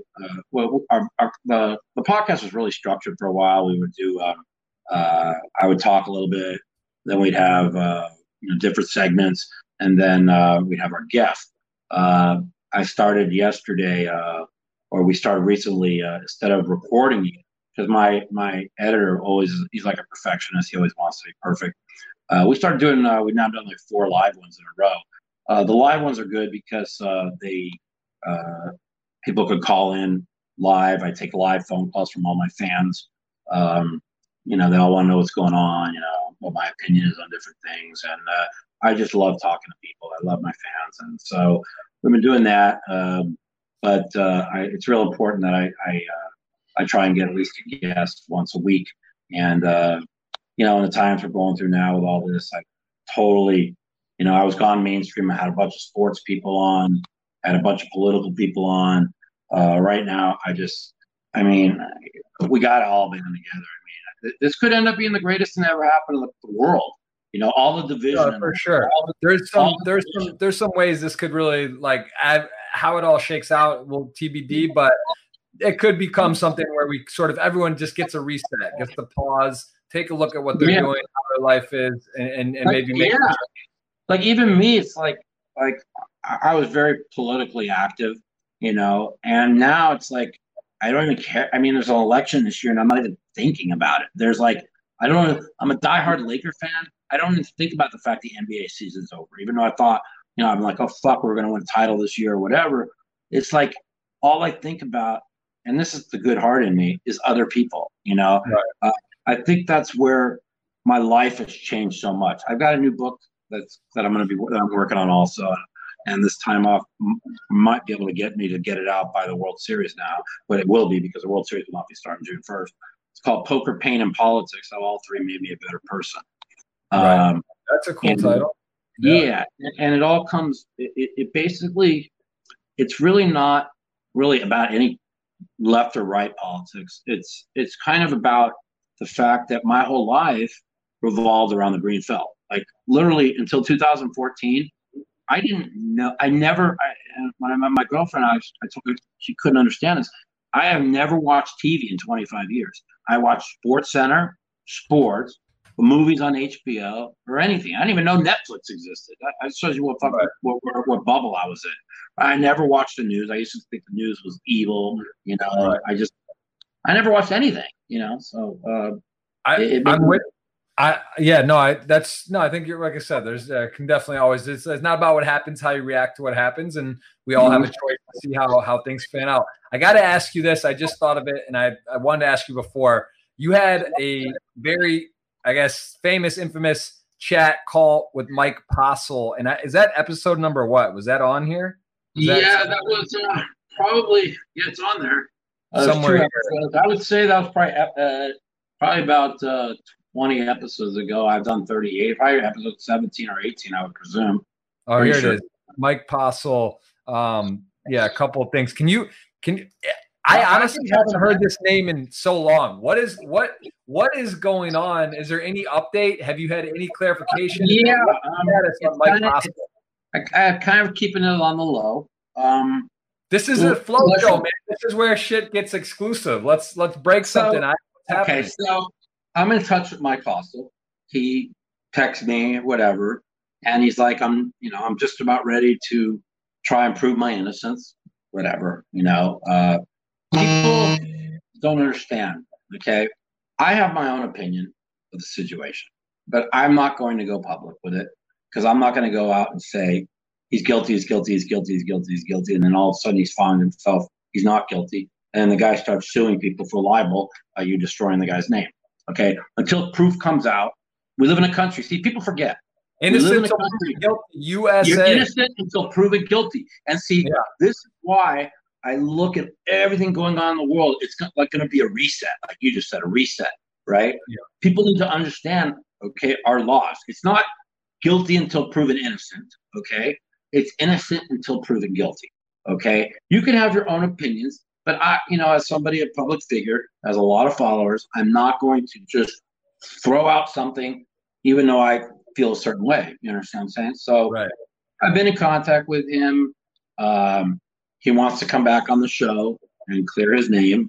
But the only difference is when he does come back on the show, it's not going to be me letting him talk and throwing softball questions at him because I didn't know anything. I was busy playing. I was all over the world. I had just played like 3 or 4 tournaments, and I really wasn't in tune with what was going on, you know, or I'd seen like 3 hands, you know what I'm saying?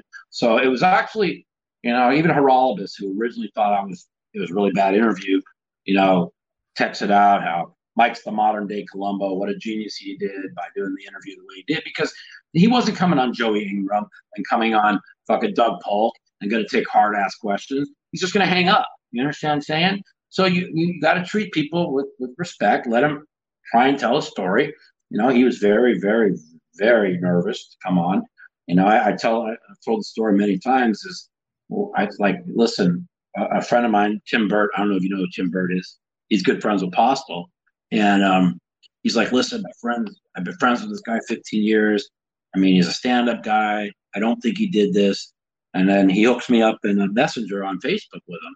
And so we're talking. I'm like, well, I've heard this a little bit. I've seen a couple hands. I'm like, if you're innocent, I'm like, come on my podcast, right? And it's like, well, and I'm getting all kind of a runaround. And when you get a sense of something when you start getting kind of runarounds, you know? And then I'm like, dude, this thing just went viral.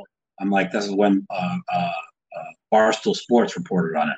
I'm like, you've got to get on this podcast. On my podcast, I go, I'm going to treat you fairly. I'm not going to ask you any hard questions. I'm like, if you're innocent, man, you need to clear your name before this really blows into something. Dude, like an hour later, it's on fucking Sports Center. I'm like, dude, I'm like, they're talking about this on Sports Center, right? I'm like, you need to get on. And then Tim Burt's like saying, you need to get on. So we, you know, again, now he's again like really worried, nervous, whatever. And my girlfriend's like, get the fuck out of the way. And she pushes me out of the way. And she starts typing with him. Right. And she's like, yeah, women, they know how to talk. I mean, say what you want about women. The women are great, but you know, you love them and hate them. You know, they're smarter than we are. Don't think they're not. They are. Okay. Right. Okay. You know, that's just what it is. You know, just don't deny it, man. Women are smarter than men. Okay. Okay. He's on there. She starts talking. She's like, okay, he's coming on the show. So for 5 minutes. Right. So we get him on. Right. And I was, you know, trying to just let him tell his story. You know what I'm saying? I didn't know anything. I just wanted to let him tell a story, you know? And the next thing you know, after an hour, he's just talking and talking and talking and talking, which is what I want. Because if you're a poker player, you know, this is a circumstantial case. If you're a poker player, you should be able to see through the lines of a lot of things I was asking him. And we went from 12:30 to like 3:40 in the morning. And he just wanted to keep talking. I mean, I could have had him talking till 6:30 in the morning, but I just I had enough. You know, I had my opinion was already set, and I respect the man. Innocent until proven guilty, and you know, we're still. And because I showed him respect of that when everybody was crucifying him in the poker world, he got back in contact with me like a couple weeks ago, and he wants to come on the podcast and clear his name and show all the things. And I presume is there a trial set? What is the actual status? That's actually a good question. Like I had heard from the lawyer that's suing him, because he's actually working on a case for me, that he had lawyered up, because I told him that I hadn't heard from Mike in a while. He says, like, yeah, he's lawyered up, he's not saying anything. But now he texted me a couple days ago, and he wants to know if I knew any lawyers for to go after people for libel. You know what I'm trying to say? So you know, when he says things like that, I mean, he has enough proof, he says, to clear his name. I can't wait to hear this. I'm like, oh baby, I cannot wait for this podcast. It's definitely a wild story. Just like anything, it passes, right? Like it kind of like was like Joey Ingram lost his mind, was going this 24/7. Everyone was losing it. It was so crazy. And now it's like, I don't even know, is anything happening, right? And that's like where it's like, I don't think anything's ever going to happen. Matter of fact, Stone's Casino is suing to try and get the case dropped. Because, I mean, there's obviously no, I mean, you have to have proof. That's the bottom line, okay? And the proof, see, this is what the weird thing is.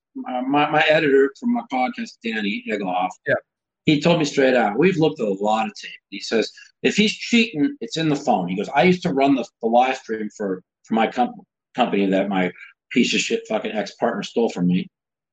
By the way, what company is that? His name is Chris Torino. His name Deep Stacks Poker Tour. We sold it to WPT Deep Stacks. We sold it to the World Poker Tour. He literally stole it from me while I was recuperating. They needed. I have no problem saying it because I want everybody to know, and I don't blame the WPT because they don't know. And I'm going to sit down with the guy who runs the WPT. I keep talking to him. Blitz guy said, Adam, I need to sit down and talk to you about something. And I'm going to sit down and tell him the whole story because I know he doesn't know, you know.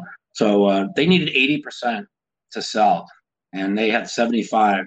And he literally, this motherfucking Chris Torino got like 5 people who had 1 point that hadn't even been around the company for like 4 years to like go and show up at this meeting to get to 80%. I owned like 13%. I was like the second biggest shareholder. And so I didn't have to show up and sign off on that. So this guy basically stole the company. He sold it to WPT. Tristan literally had a guy. We had somebody. Tristan had somebody who wanted to buy it for an extra $500,000. But I'm not familiar with this guy.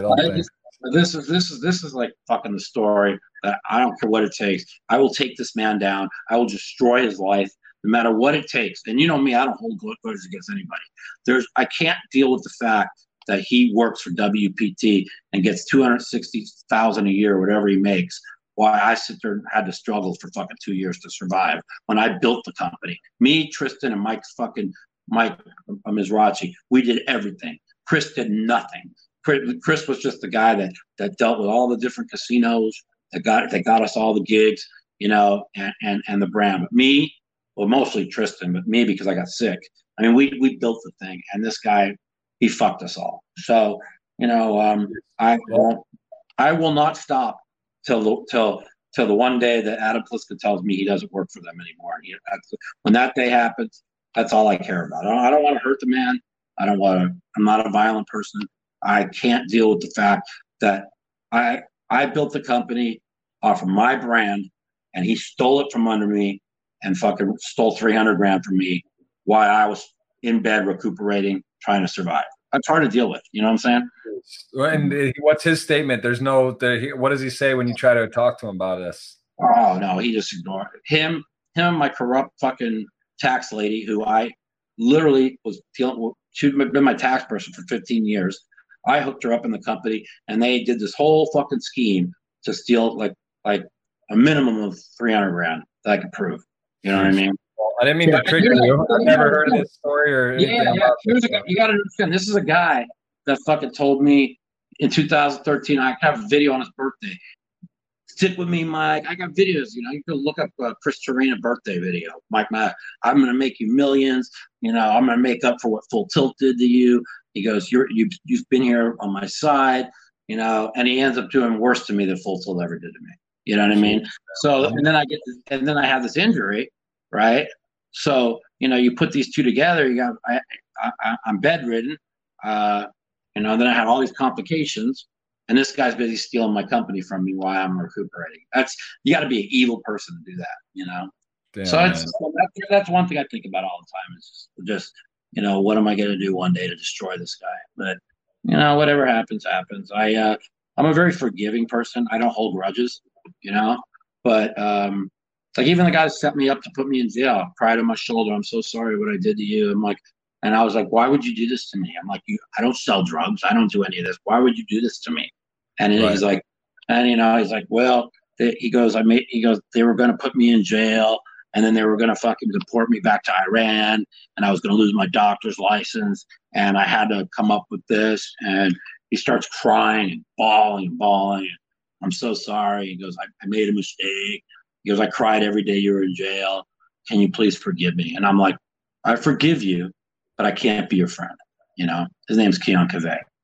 And in life, you can't hold grudges. If you can't forgive, you can't move your life forward. That's the best way to think. I can't forgive what fucking this Torino did to me, because he did it to me while I was bedridden with an almost paralyzing injury. You see what I'm saying? And he just kept lying to me as he was stealing the company from me. I mean, that's a big, big difference than a guy that set me up to put me in jail for 6 months and because he was going to be deported and put in jail for 10 years. Okay. He says, you know, he said, I made a mistake. I should have took the blame. I was scared. And I believe his apology was sincere. I mean, he was in tears. This is, I don't know, probably 2000 and let's see, I was in jail too, probably about 2010, 2011. You know, I said, listen, I forgive you, but I can't be your friend. Because he kept coming up wanting to be my friend when I was playing poker. I'm just like, I just can't be your friend. I'm like, but I do forgive you because this is, people make mistakes. I forgive everybody when people make mistakes, you know. But unless this fucking Chris Torina comes up with 150 fucking thousand of me and tells me it's just never going to happen, you know what I mean? An apology. I didn't mean to trigger you. I've never even heard this. I didn't know. The name sounds familiar, but I didn't even know. I do know about WPD Deep Stacks. I'm good friends with Tristan, and I know he put a lot of time, effort, and sweat in there. Tristan put a lot of time. Tristan got fucked for a lot of money, but he got fucked pretty good too. Because I mean, we you know, while I was recuperating, I was talking with Tristan. Tristan was like, Mike, I got this covered. Don't worry. He goes, I'm working with Chris. We got it covered, Mike. Just get better. But Tristan, he had no idea. Like, he just thought that Chris was telling me everything. You know what I'm saying? Because he knew that I was so bald. He had no idea that what he did. I'm like, well, didn't it? You know, and I said to Chris, I said, me and Tristan, we talk every day. Really your audio cut a bit, Mike. Your audio kind of cut. Your audio like went out. Yeah, I can hear you, but it was just a little fuzzy. Yeah. So me and Tristan, you know, we talk. I talk to Tristan like at least a couple times a week. And so we were. I was like, Tristan, you didn't find it funny when they needed 80% of people to make the sale go through that I wasn't there. He goes, yeah, I thought it was weird, but he goes, I thought it was because of your injury and you were at home. He goes, I'm like, no. I go, you didn't find it weird that this guy, and this guy who hadn't been in the company for 4 years were there to sign off, and I wasn't there. He goes, I look at it now. Yeah, now I, you know, at the time, he knew I was sick, and he just figured Chris was telling me what was going on, and you know, that's what kind of happened. He basically stole the company and stole the money. And damn. Well, I hope you have to understand how hard that is on somebody. You had the Full Tilt fiasco, right? Then I worked. I staked me. I got myself on my feet. I had like $1 million again. You know, I was back on my feet doing well. I'm putting all this time into the company, me and Tristan and everything. And then I have this major injury. And a guy who you consider probably your best friend, you trust more than anybody, is doing everything he can. Okay, hold on a second. The audio, the audio just kind of cut out a bit. I mean, I can hear you. It's just muffled. No, it's just getting a little, hold on. I don't know why. I've probably been on the phone for a while. About 2 hours, no wonder. Let me just plug this in. No big deal. And when somebody you totally trust in your life, right? And you consider him your best friend, you just believe that person's being honest and telling you the truth. And as it ends up being that this guy was hang on one second. And this guy was like stealing everything you work for, you know. And he was actually an associate, you know, like my girl calls him an sociopath. He's an absolute fucking sociopath. So, you know, it's that was probably the hardest thing ever on me was when this guy did this, because, you know, I'm at my most vulnerable. I had a surgery that was not life-threatening, but there was a really good chance I was going to be paralyzed for life. I mean, there was. The doctor told me 10% chance, but I don't know. The night before, I was comfortable with the operation. But the night before, and he calls me, he says, do a lot of praying tonight. I'm like, okay, this is way worse than they're telling me, you know? Yeah. So that scared me a lot. And then when I got a second opinion on my injury, because I have all this other problems from it, about 2 years ago, he told me that he looked at the MRIs before the surgery. He's like, man, he goes, I've done thousands of surgeries. This is the sixth worst one I've ever seen. And the guy who did my surgery told me it was the worst one he'd ever seen. And he says, you should thank God every day you're able to walk. He goes, I look at this MRI and I don't even know how you're able to walk. So when I heard that and got that second opinion, that really changed, you know, that was a game changer for me. That kind of changed, you know, like, you know, start appreciating appreciating things. And like I said, going back to my book, Poker, Pain, and Politics, it's not a left-right thing. It's like my whole life revolved around the Greenfeld, and politics made me realize all the people that are suffering from bad policy decisions that were made by former presidents, whether it was Bush, Obama, Clinton, that have gutted middle America. And people don't know. We're poker players. We don't know what's going on. I mean, fuck, we don't watch them. We're just play poker. But, you get to learn, like, all these people that lost. I had no idea there was, like, hundreds of thousands of factory jobs gutted. Detroit, Ohio, all middle America. I mean, this is what got Trump elected. I didn't know that. You know what I mean? So when people that, want to say whatever, they need to understand there's people suffering. And they're suffering because of bad policy decisions by former presidents, whether it was Bush, Clinton, or Obama. Right. So makes sense. That's where the politics comes in. I want to, but we have so many questions. I do want to ask on a couple more. One more subject. You wrote a book, an autobiography titled "Check Raising the Devil," released in May 12, 2009. Just give me a real quick. Let people know what that is and where they can get that. Yeah, you can get that at Amazon. You can get it on any pretty much anywhere, I guess. If anybody hasn't read the book, it's everybody reads it, says best poker book they ever read. Yeah, tell me what's the title mean to you? Okay, so Check Raising the Devil.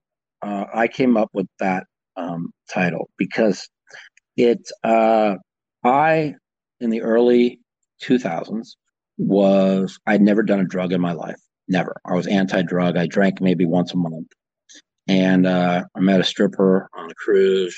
She got me to do ecstasy for the first time. What year was this?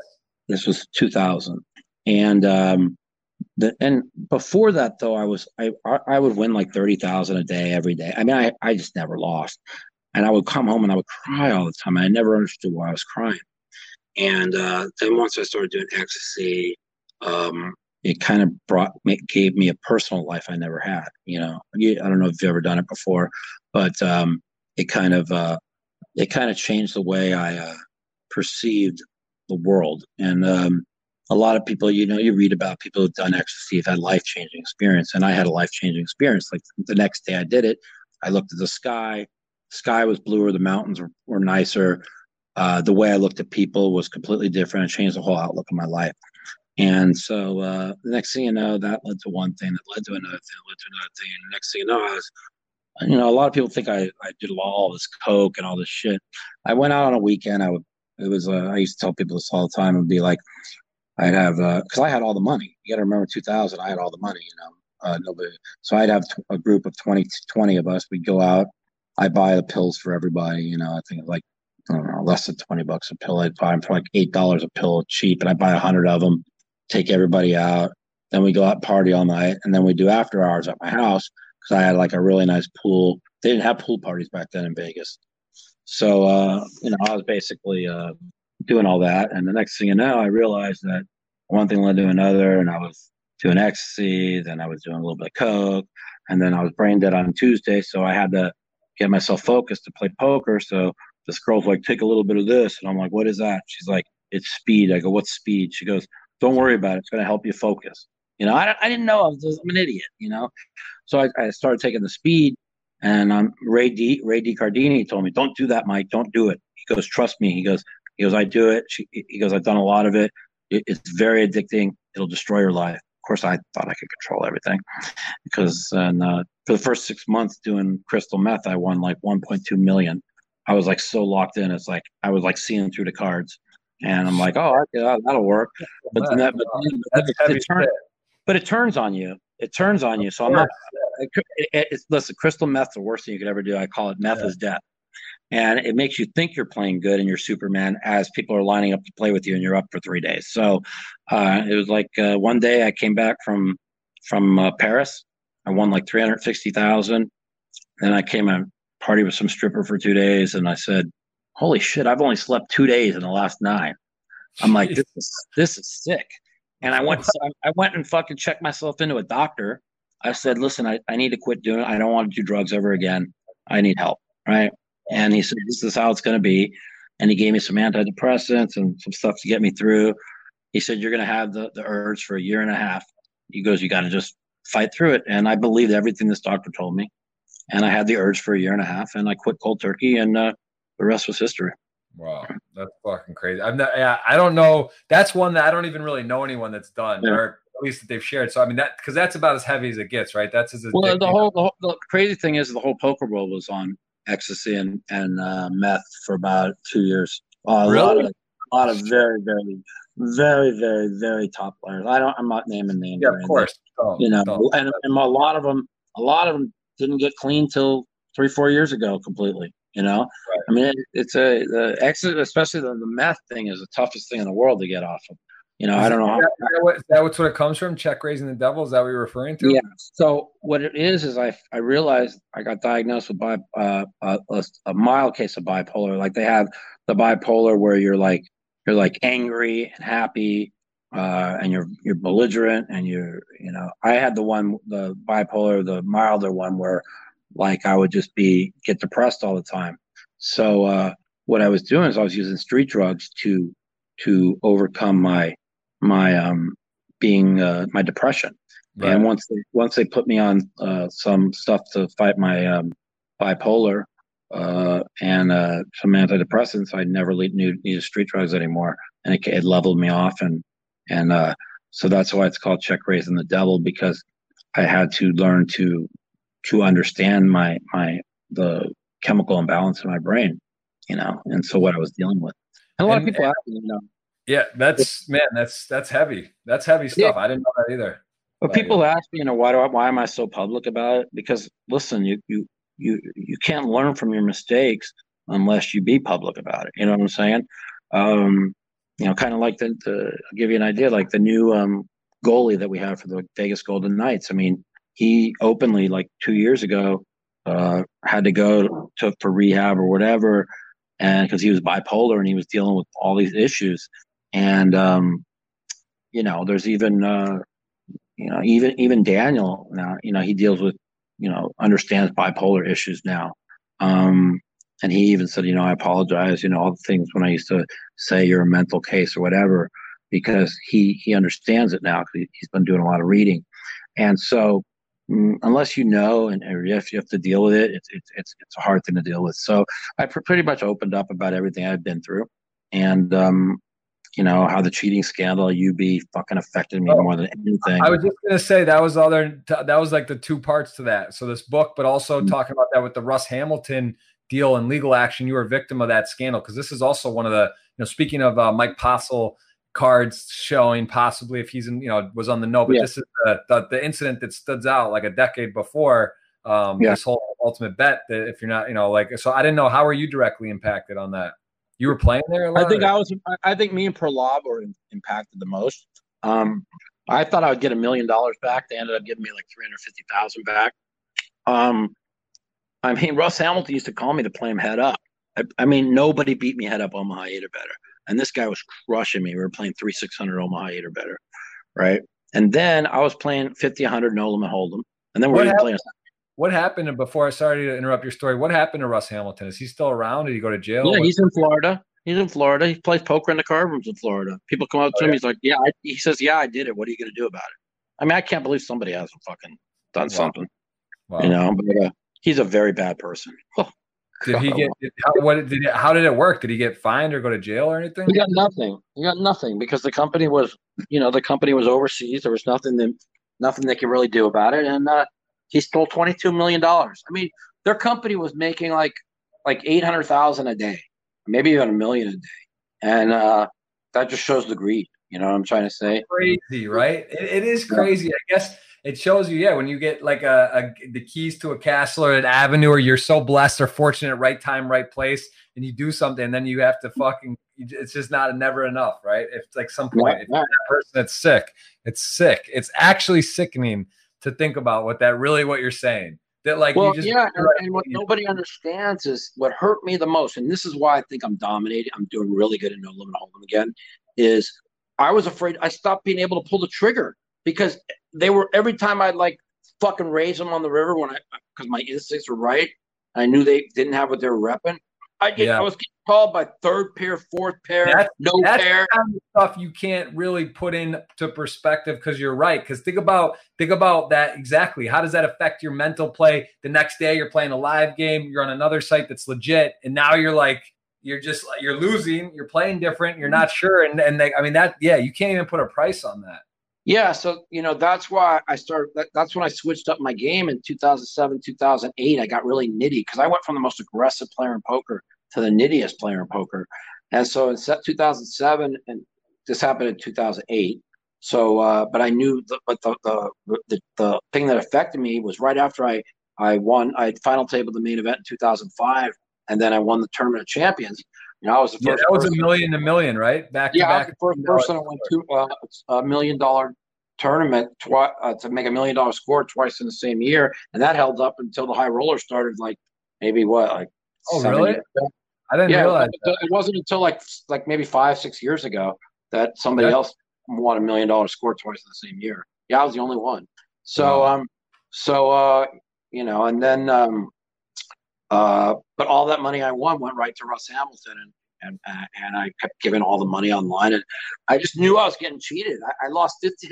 I talk about winning 53 out of 54 sessions. I lost 53 out of 54. I mean, I just felt it. It was the only time. I think I've been cheated like 3 other times, but this one was the only time I just knew I was getting cheated. I could just feel it. You know what I mean? And it affected me ability to pull a trigger, and I wasn't able to start pulling the trigger again, probably. I look back at everything happens for a reason. So you had the Black Friday in 2011, right? And then I was playing all mixed games, no limit at all. And then came my injury in 2014, in which I basically played like maybe 3 no limit tournaments between 2014 and like 2018. And then all of a sudden, last year I played the LAPC, got 27th, and everything, like, because of all the time off, it allowed me to start pulling the trigger again. In other words, I wasn't thinking about not pulling the trigger because I was going to get called, like I was for years after the ultimate bet scandal. I was, I'm just back to being myself, setting up an image, finding the right spots, and I really feel like. There's a few people I think play better than me, but I think if I started playing every day, I within. You're in the matrix. You know that you got. I mean, obviously, you're a damn good card player. There's no one who could say anything. You got $9.75 million in live tournament earnings, and you've been around, stood the test of time, and you've been through a lot. It's fair to say, just even some of the stuff, some of these things I've heard about or know a little bit about, but kind of realizing the different situations and struggles and spots you've been put in are. It's pretty crazy, man. Definitely been put through a lot of shit. One of the things is like when I first met your buddy Mike, right? I told him, and he didn't know, like coming out of those 2008 Olympics, like how big a famous he was going to be, right? And I met him right afterwards, and then New Year's Eve, 2008, that's when I met him, and we were hanging out. Yeah, and I told him, he did something, and I pulled him in the back room, threw him down. I said, don't ever do that again. I said, see all these people in this world, in this room. I remember we were at the Palms. Yeah. We were playing. No, you were there. Yeah. Remember when you guys smoking that pot? And I said, dude, these people want to see you fail. The thing is, Mike got put in such a bad spot for some of the stuff, that whole thing. But I mean, again, it's like not about what happens, how you react to what happens, but it's the thing you don't realize how famous you got with poker. Obviously athletes, different things. Guys you're put into the limelight where it's just like you don't realize it because you're not thinking about it in like situations that are normal. And it's so crazy to think about now, like, it's like taboo, like marijuana, this and that. And now it's like on every corner, it's legalized, it's wrecked. It's so silly. It's like he's like, come on, what are we talking about? But it just shows you that. But still, the example and the fact that you got to be. But I remember like when the Bond picture came out, I talked to him on the phone. He's like, Mike, that happened before I met you. He goes, that happened like 3 months ago. But, at least I think that he got aware when I told him, because when you get famous, everybody's not looking to be your friend. They're looking to take you down because they're jealous of you. Okay. Right. I know it sounds crazy. Yeah. It sounds crazy, but it's true. They want to be close to you, but then they want to see you fail to say, ha, I told you. You see what I'm trying to say? And that's just the way the world is. It's a sick world. And not trying to change the subject or anything, everything that's going on right now in this world, if it doesn't make the world a better place and make the and unite the country, then the country's finished anyways. If this cannot unite the country, we're basically we're in a war again. I'll tell you that. I'll tell you something. I agree. I think that ultimately it can. I'll tell you the problem though is supply chains. Order operations like the statistics on people that live paycheck to paycheck or have $400. It's crazy. These are the people I cry for. That's why they're getting the National Guard out and stuff. Because like, guess what? People are fundamentally good at heart, but you get a person with a family, a kid, and they got on the same page. What are they going to do? They got to survive. I mean, this is what I've been telling everybody. I'm like, I don't want to be a doomsday person, right? I go, but when you got people that were paycheck to paycheck, okay, and they got a wife and two kids, okay, and they have no money, okay, they're going to take a gun. They're going to start they're going to start looting stores. They're going to start holding people up. They're going to start shooting people for food. I'm like, this is going to get ugly fast. Yeah, now, let's hope not. But you're right. I mean, again, at some point, it's like it's not people don't do it out of greed or, about it's talking fight about or flight. This is what I tell people. Yeah. It's fight or flight. Yeah. Everybody is fight or flight. And the one thing I learned when I was in jail for 6 months is, and I've been fucking, that's why me and Daniel's working on some programs to help people when they get out of jail, is like the reason why people get back in jail is because and this is why I'm like, even if they give somebody 25 cents an hour, they get out of jail, they'll have $600-$700, right? So my idea has always been, you get in jail, you make a mistake, they let you out now if it's not a violent offense. You get everybody gets $3,000. Okay, you only have 2.5 million people in jail, and probably they can release 1 million of them. You get $3,000 if you that gives you enough money to get yourself last month's rent and a job, right? You can take a bus. Fuck, you can even maybe get a cheap car, right? And get on your feet. And if they reoffend. You go in there, you do double time. You get back out, you get $3,000, right? If you reoffend, you get double time. Okay, this is going to put you, this puts people in a chance to succeed. When you let people out of jail with nothing, okay, it's fight or flight. You need to get food over your head. So what are they going to do? They're going to rob and steal now because they want to go back to jail because they get the 3 meals a day with a roof over their head. You see what I'm trying to say? And this is what's fundamentally flawed in our prison system. I'll tell you what, it's complicated stuff because there's a lot of smart people, there's a lot of dumb people, but there's a lot of smart people trying to figure these equations and these problems out. And part of the problem is you're relying on some of the people that maybe aren't able to make these informed decisions. Like that idea sounds really smart, but like a lot of people, you give them $3,000. And they're not going to make the right decisions. Well, that's exactly it. That's why I think it's a joke. So they're coming up where they want to give $2,400 plus $500 if you have two. So a wife and two kids, $3,400, right? And the Democrats are fighting. They want to give $6,000. I'm like, $6,000 a month. That's like the top 20% of the country makes $6,000 a month. I mean, but if you look at like the average pay in the country is $32,000 a year. So they're like, I think that's a family. I don't think that's per person. I think that's $2,000. Yeah, they want to get $6,000 a family. Yeah, $2,000 per person, $1,000, $4,000 plus $1,000 if you have two kids. But that's like, me and my girlfriend were last night. And we're like, I think they should go with $1,600. They the Democrats and Republicans make a deal. $1,600 a person and $600 a kid. So if you have a wife, two kids, it's 32 plus 12. That's $4,400 for a family, and that's a lot. I mean, you got to remember most like that's only like if you're giving everybody. You got to remember people who live in Middle America, fucking they have like 5,000 square foot houses that cost $100,000 with no bills. You see what I'm trying to say? So you can't just pick and choose and give out like $6,000 a month. And so there's a lot of politics involved. It is. It's complicated stuff.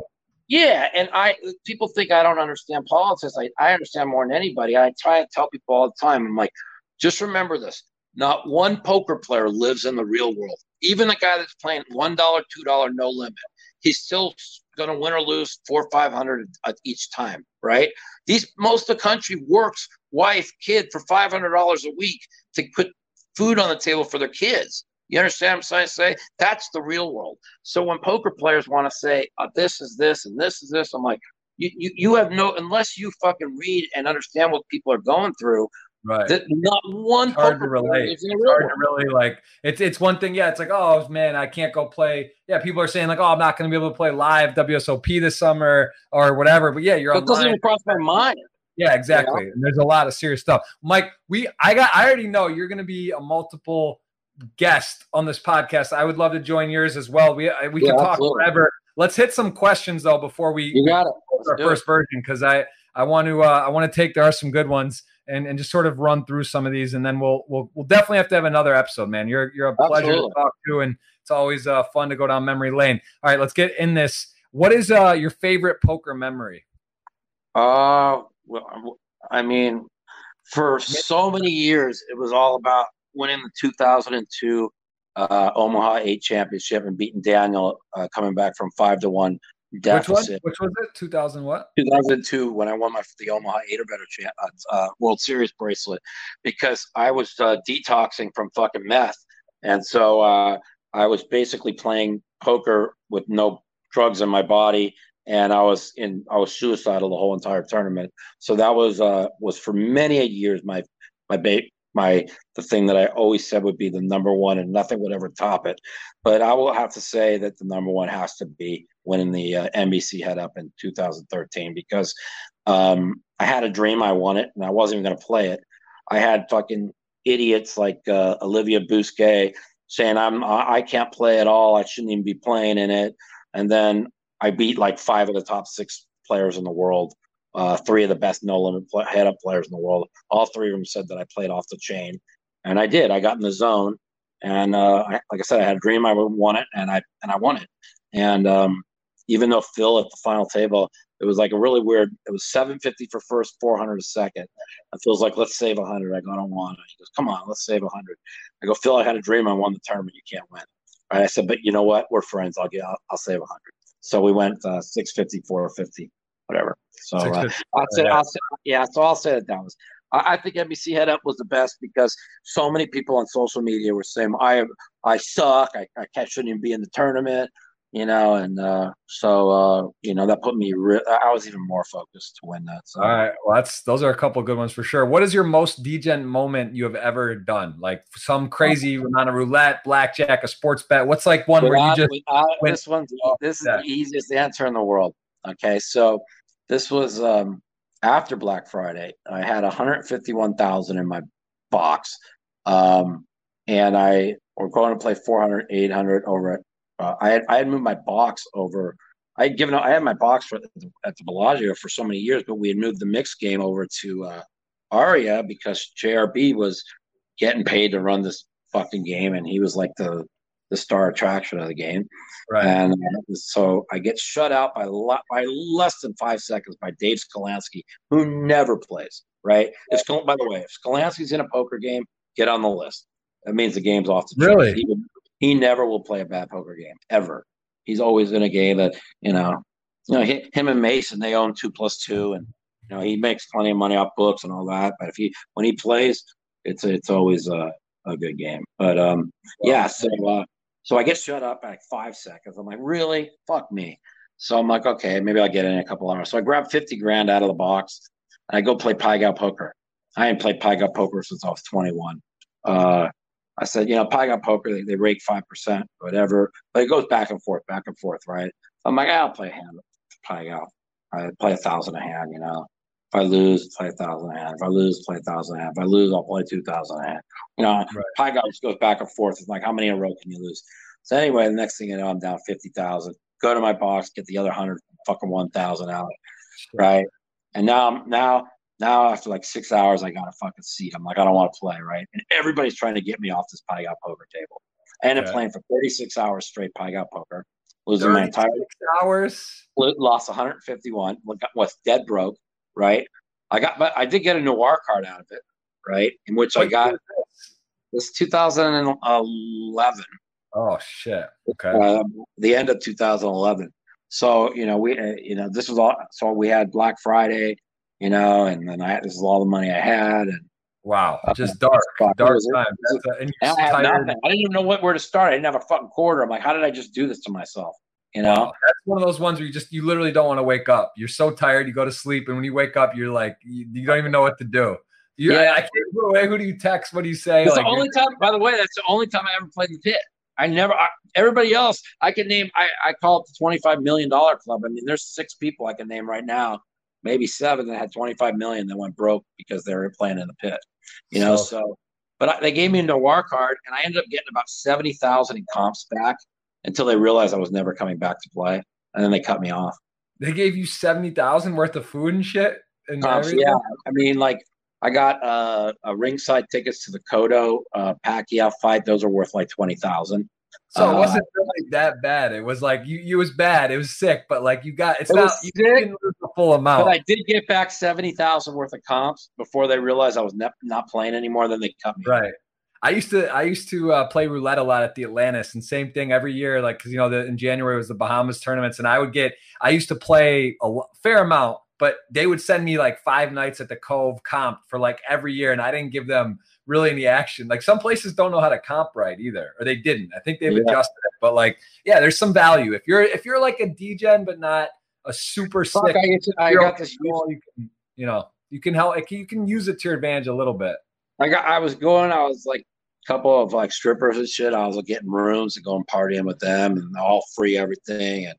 And You lose your case money. You got no money, but you're getting food. It was great. Yeah, I had no money.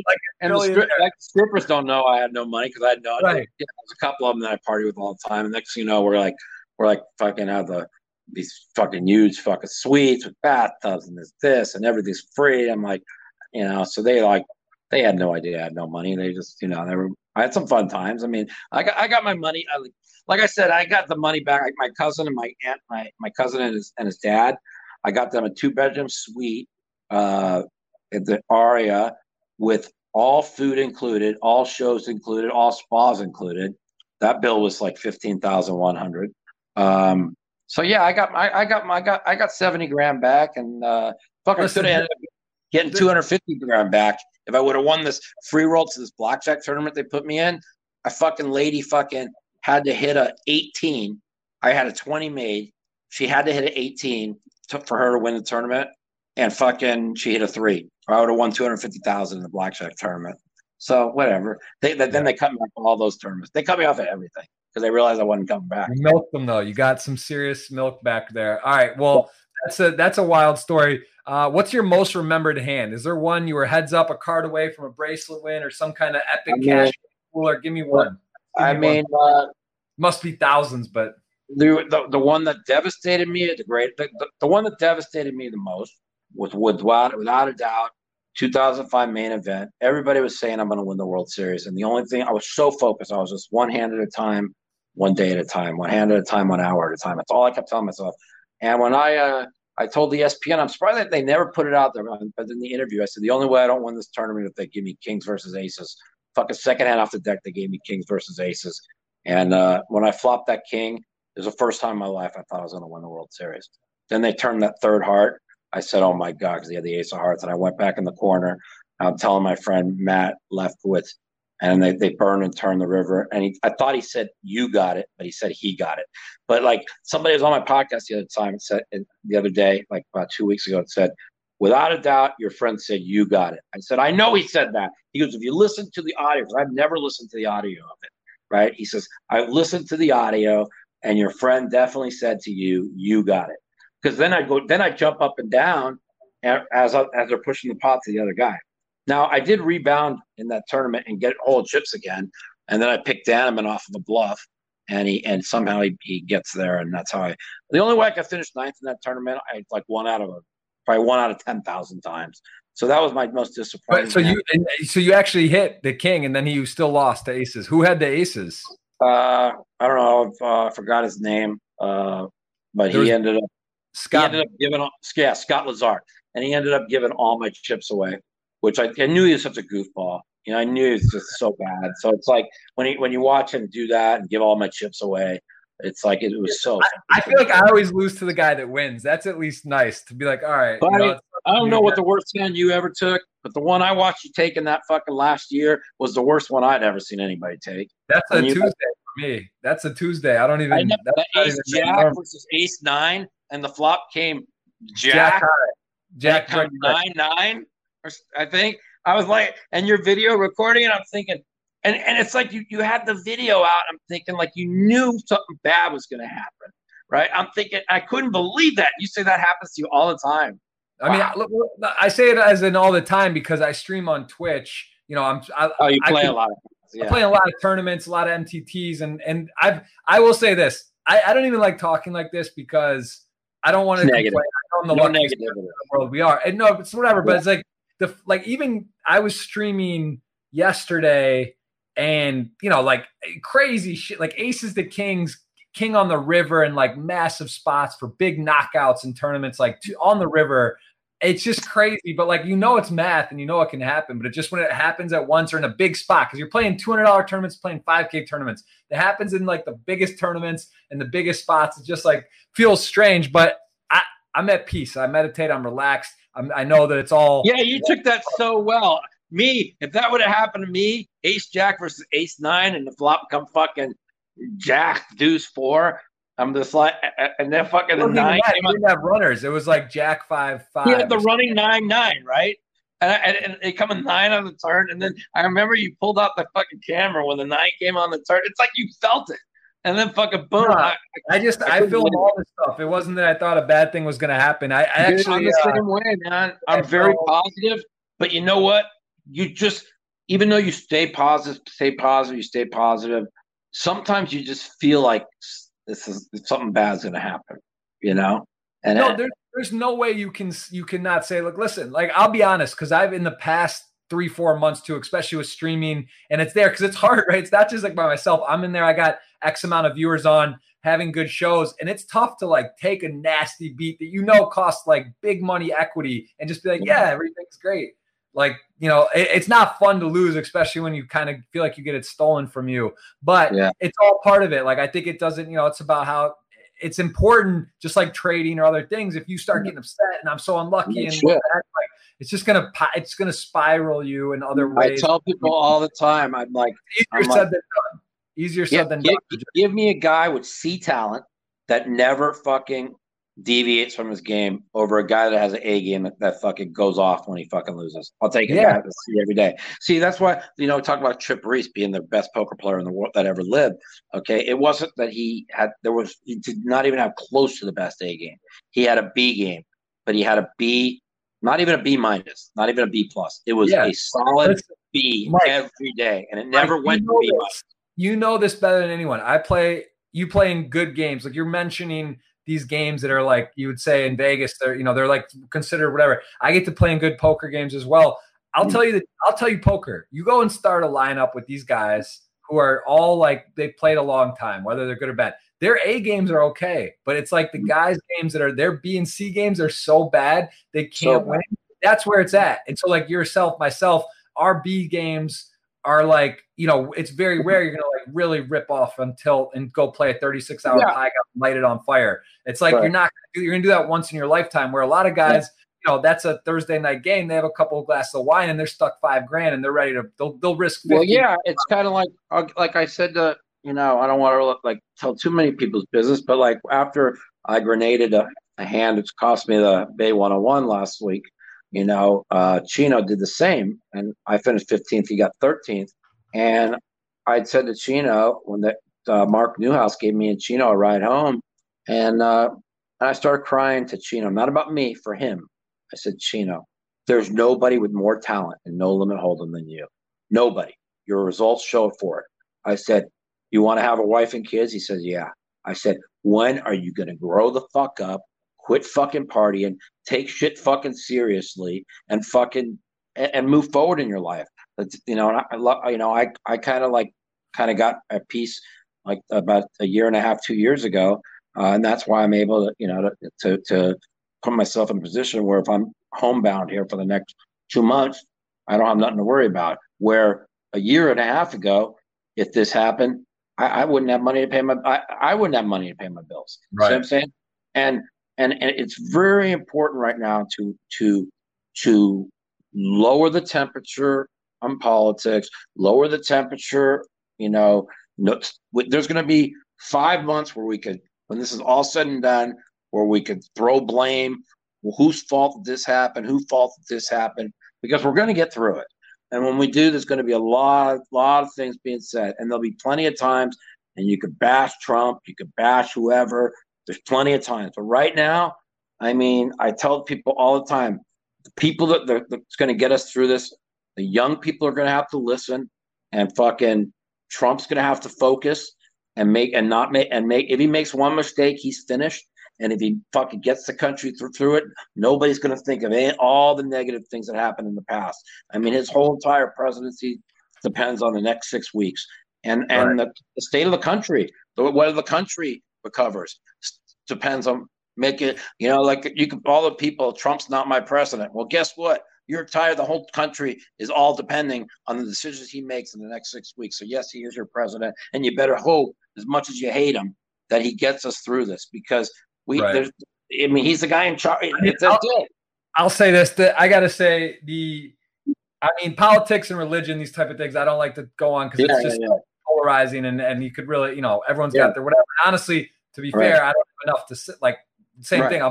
I'm into my own world with my family, friends, poker, whatever. I'm not on day to day. I can't even make that informed of statements anyway, other than what I see. But, you know, the fact that he's saying the Chinese virus and like this, like, you know, they say, oh, like the Spanish flu, they called it back. Like, that was 100 years ago. Now it's different. Like there's like problems with racism. People. Well, he's doing that on purpose. See, the people are uninformed. OK, so like, we're not going to talk politics at all. I'm not saying, you know, but CNN called it the Chinese virus, the Chinese Wuhan virus for 3 weeks. And there's all you can look. There's tens of thousands of videos of them doing it. But now, what they did is they started putting propaganda around the world that America and the American troops planted this virus, right? And Trump's like, I won't put up with that, you know.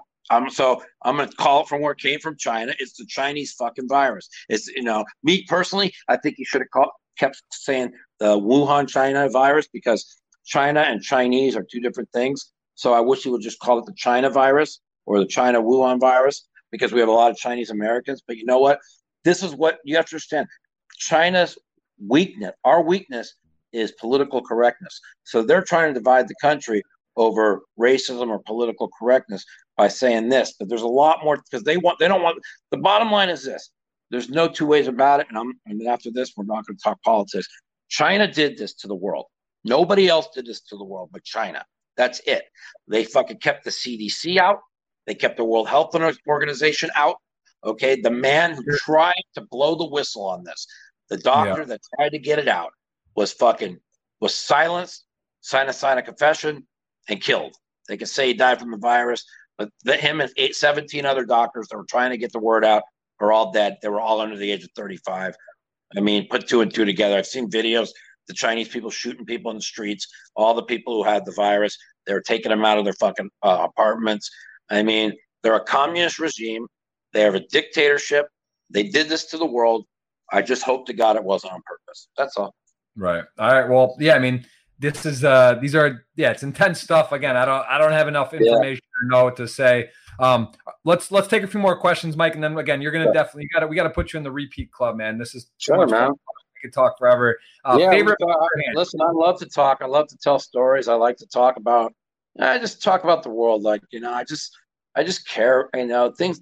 The thing that changed the most about, like I said, is I just care about people so much more than I did before. Like all the poker players, you know, it's all around. You know, playing on the green felt, talking about bad beats, having some drinks. It's just not the real world now. Everybody has to realize now we're in the real world. Okay, now you have to see what's going on, and like you just said, and this is what's been going through my mind too, is okay. As long as they get that money out by the end of the week, we're going to be fine. If they don't get that money out, and people are starving, that's when things are going to get ugly. And the thing is that they sent the National Guard to the three biggest cities. I expected them to. I was saying. They were sending the military to So I thought for sure they had us in the military. I saw the tank videos. I don't know if you saw those tanks. They're not real. They're not real. Okay, but no, but the National Guard are. And if they do not get the money out by the end of the week, and that's when it's going to start snowballing. And once it starts snowballing, and you're going to have to get the military in the streets and martial law and all that shit. I don't believe it's going to happen, but I also, I don't know how to say it anymore. These fucking, I call them all corrupt politicians. They need to just stop fighting, get money out to these people, because people are scared, man. I mean, even people like us, we got anxiety thinking about what's going on. Just imagine people that work paycheck to paycheck and the food's running out in their house. You see what I'm saying? Yeah. Yeah, no, that's where it's you got kids, there's no toilet paper, bare essentials. Right. People don't have people go crazy. You're stirred up in a house. You can't leave. Right. You can't do whatever. Like you said, if the internet goes out or overloads. That's God. If the internet, we're talking about the strain on the internet, and all I keep thinking about. It's amazing you can support it. Honestly, yeah. You think about it. How can everyone's dues and no one's doing anything but being at home on the internet? All right. If the internet goes out, and they don't have the money out by the end of the week. I mean, you're talking about absolute anarchy throughout the world. And that's why I tell everybody, please pray for the country. Please, until the thing is over, stop with the anti-Trump stuff, because he's the only one that's going to get us fucking through this. If he doesn't, we're all fucked, That's the bottom line. It's like, it somehow, some way, that's why he gets so mad at reporters that are just trying to say negative things. He's trying to uplift the country, try and say, we're going to get through this, and right now everybody should have an uplifting message. And I know one thing, if the country doesn't unite after this, well, our country's finished anyways. I mean that. Do something good, man. Be positive. Dude, I don't even think left or right politics anymore. I don't even think about sports. It's only been 9 days. All I think about are the people. All I think about how are we going to help the people? That's why people talk about content or doing stuff. It's listen, at some point Netflix doing it, you get bored. It's good to have podcasts, entertainment, do some stuff that's live.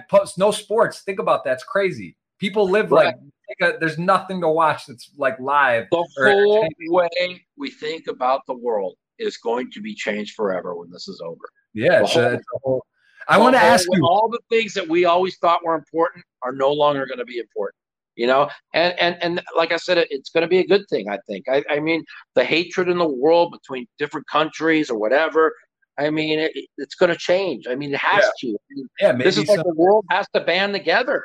I mean, it's not just the United States, it's the world. For sure. I'm with you. Before I forget, Mike, I want to ask you, I love Twitch. I stream on Twitch. You do a podcast. You have technology. What are the chances we see the mouth Twitch to play some online from there? Why are you not live on Twitch? That's a good question. So I did get a Twitch account, and I did do a few streams.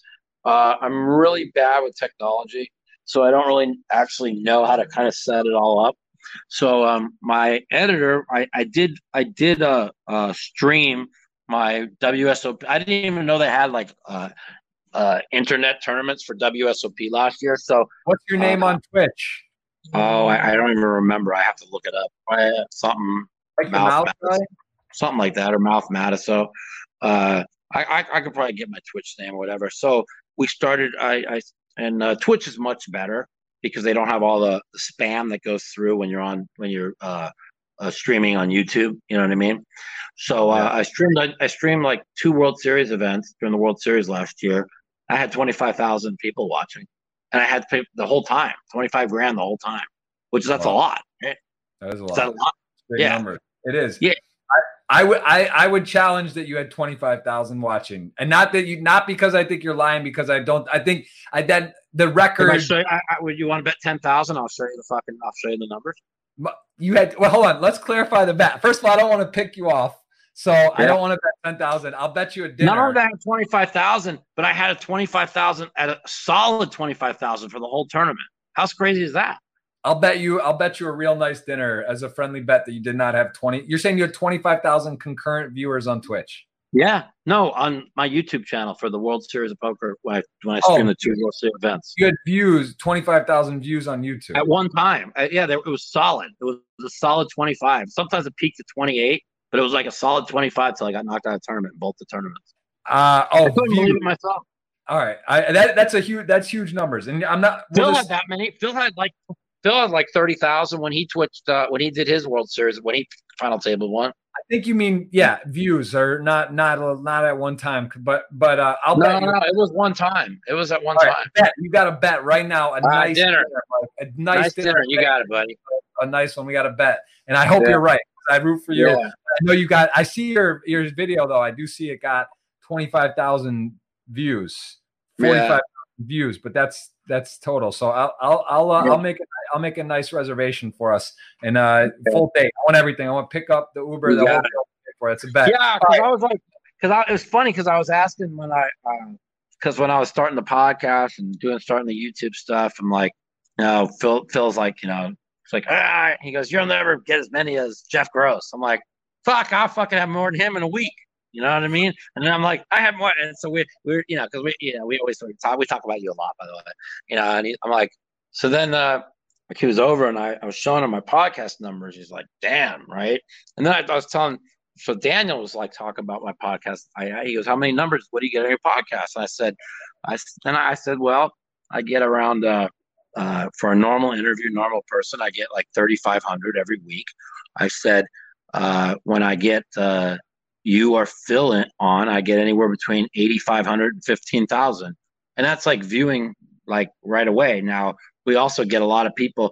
Now, remember, that's across the, you know, the iTunes and iPads. I actually get way less on YouTube. You know what I'm saying? I don't know why that is. But most of the people that listen to the podcast, they listen to it, you know, on iTunes or Apple. Who I see here? Let's just show the viewers again, guys. Mike does have on Podbean, Spotify, Google Play, iTunes. Who did you use? You had someone set it all up because I have the Podbean. Same. We started with Podbean, right? That's where it started at, and then we had to get everything else to. I'll tell you what, the iTunes, they're a real stiffler, man. They want, you know, you have to write this whole like article about yourself, and they have to like approve it, and it's kind of like fucking kind of stupid, you know. But listen, what's real important is it's real important to get like you got me on your podcast. That's good, you know. That'll be good ratings and stuff. But and I was getting a lot of good people, you know. But that's why I wanted to go mainstream, because you could only have so many poker players before you have to start getting people back on the. I'll tell you what, I did the same thing because I have a YouTube channel, Jeff Gross Poker, but I started a fully separate Jeff Gross podcast because I don't love poker. I want to have a lot of people in poker, but you're right. There's only, you know, you could do a good amount, but at some point, if you like podcasts and you want to talk to people, you know, you got to branch out of just poker. So that's why. Right, that was what I was trying to do when I got, you know, I got a couple good baseball players on. I got a couple big time political people on, and I was like, I had told my my editor that I said we'll be mainstream in a year, and we were mainstream in 6 months. And going into 2020, I'm going to pivot really mainstream to bringing on a lot of people, pro Trump and anti Trump, and that a lot of people got really, really rich in 2016, you know, doing podcasts and periscopes on political stuff. And I just said, you got to branch out on a podcast, and you got to get a lot of mainstream people. I've met a lot of really rich people through Phil that talk about, you know, what they do for work. I was going to bring a lot of them on.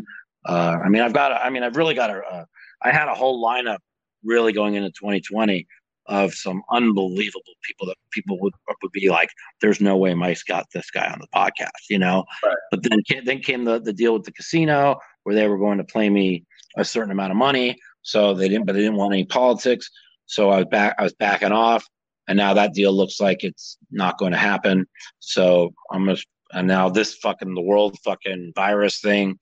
You know, it's, I don't know. I do not want to be anything political during this virus thing going on.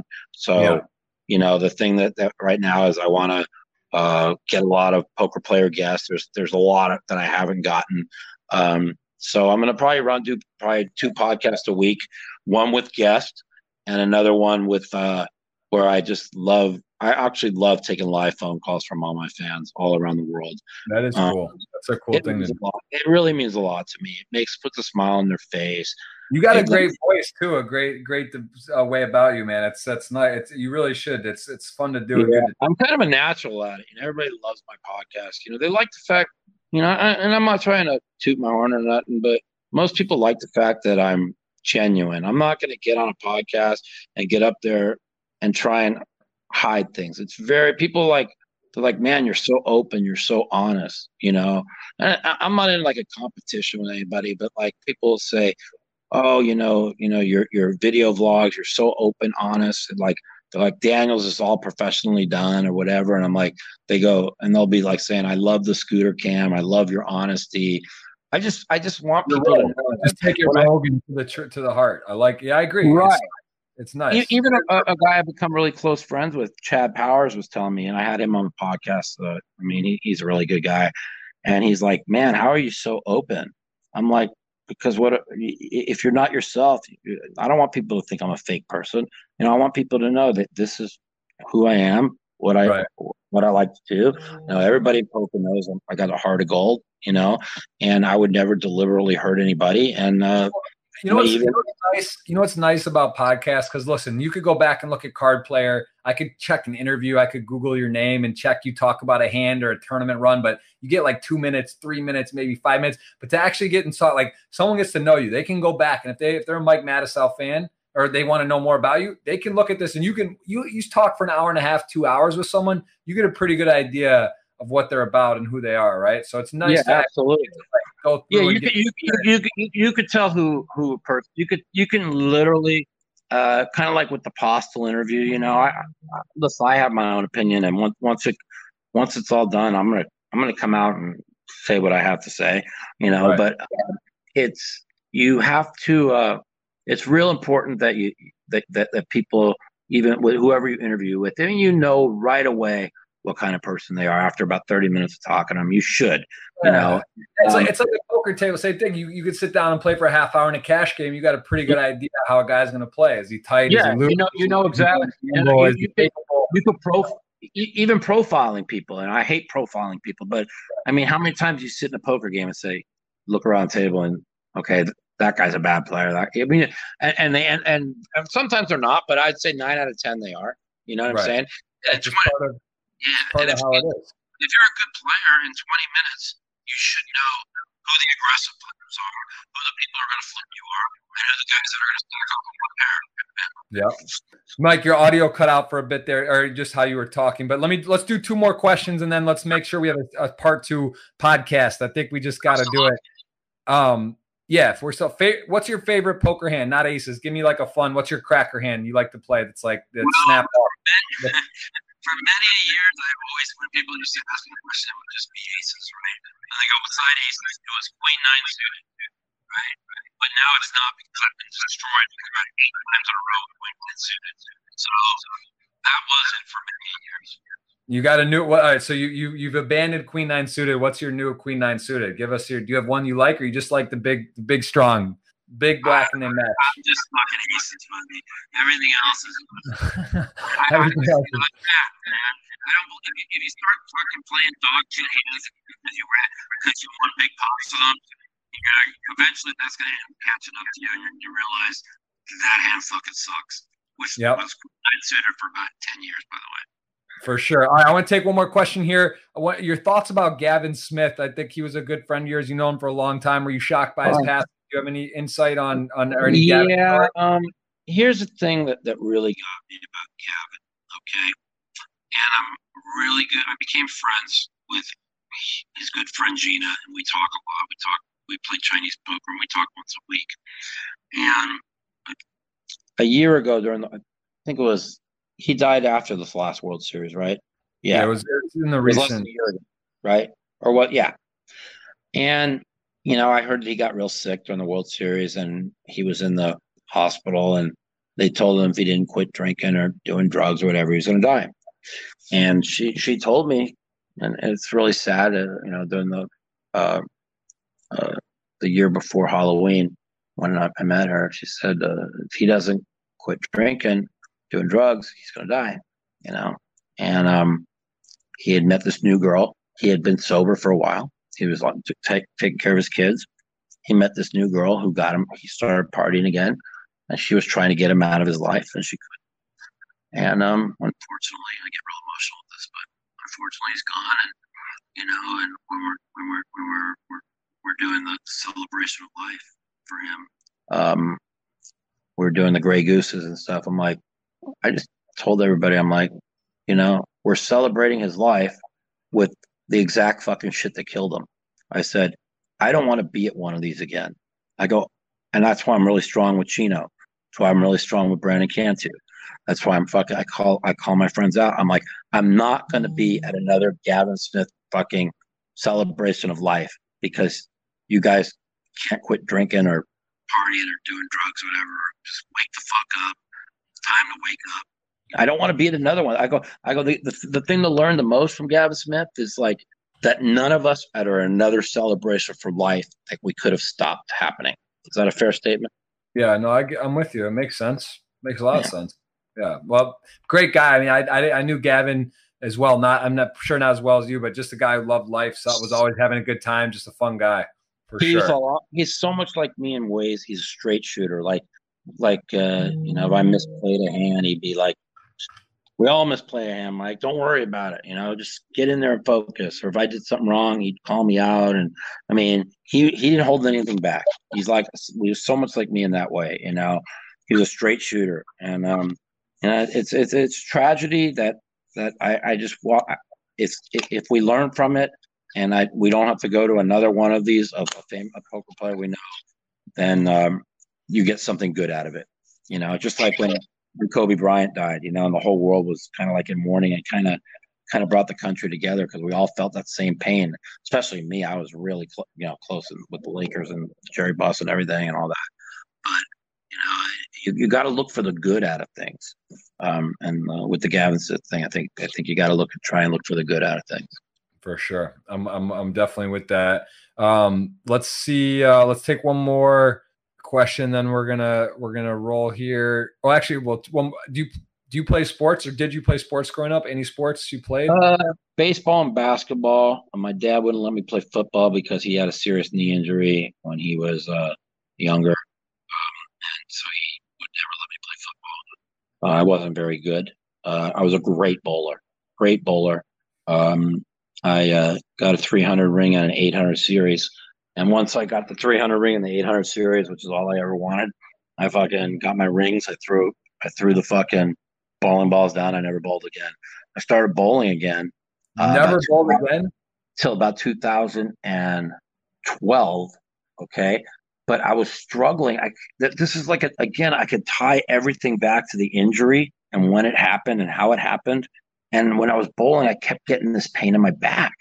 And I was like, well, I didn't understand why, you know. And now I know why. I mean, everything is now I could piece the whole puzzle together, you know. Even when I did a thing for ESPN where I brought my bowling balls out, I hadn't bowled in like 3 years, but I was like, Mike, I brought my bowling balls up. I'm like, they wanted me to bowl against Norm Chan or whatever.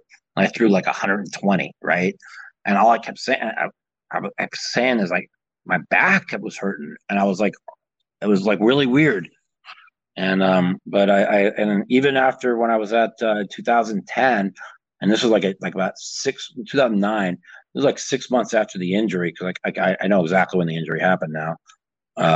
By the way, it was Antonio and Dan Bletarian's fault, by the way, but that's okay.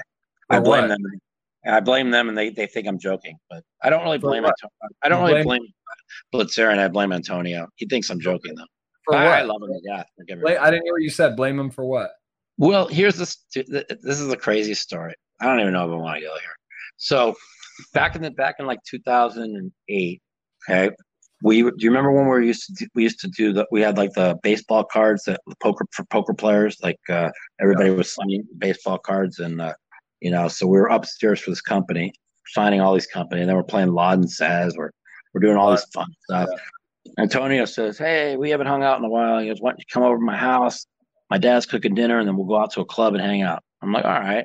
Sounds fun, you know. I leave my car to Rio. We go there, and you know, you'd think a normal person was just like, you'd never met his father, or never would hang out with you. And next thing you know, Antonio's girlfriend comes over. He goes into the room with his girlfriend. I'm sitting there by myself with his dad. I just met his dad that night. I'm like, bro, that's the man. You got, yeah, bro. He's the man. He's the man. I agree. Yeah. He is the man, you know, right. But you know, and so I'm sitting there for like an hour and a half. I'm like, man, this is fucking rude. Why would he leave me out here by myself while he's in his fucking bedroom with his girlfriend? Right. I'm just like, you know me, I'm real kickback, whatever. So now Blitzarian comes over, another person come over, and we make dinner. And he's like, yeah, Mike, I don't feel like going out to a club. I'm going to pass. I'm like, well, how the fuck am I going to get home? You know, there was no Uber. You know, how do I get back? My car's at the Rio. You know, if you call a taxi cab, it's like 30 minutes. No matter, even if the taxi is right around the street, it's still 30 minutes. You right. know, people don't remember. Right. We're in this Uber life right now. This is 2008. This isn't very long ago, you know. And then Blitzarian goes, I'll take you a ride, my race car. I'll drive you back. I don't know if you've seen Blitzarian's race car, right? Oh, yeah, it's awesome. No, I've seen it all. He's got some cool awesome. Yeah. Yeah, 9-second race car. And I used to own a 10-second race car back in the day when I was growing up in high school and stuff. And so I was like, yeah, all right, that's all good. And I didn't realize that that's when it happened until 6 months after the surgery, because the doctor said that the calcification on the disc was between 5 and 6 years old. But then I remember when he hit the gas in the race car, I had the seatbelt on, but I wasn't strapped in yet. And my right. back snapped, because it's the only thing that could cause a thoracic spine contusion is some kind of an accident or some kind of something like that on your mid back, because your ribs protect your thoracic spine. And I'll never forget, as soon as after he got off the gas, and then he pulled into where my car was, I fell out of the seat. I was on the ground screaming at the top of my lungs, just going like, we're just writhing in pain and crying and grabbing the middle of my back, right? I'm like, holy fuck, something's fucked up. Oh my God.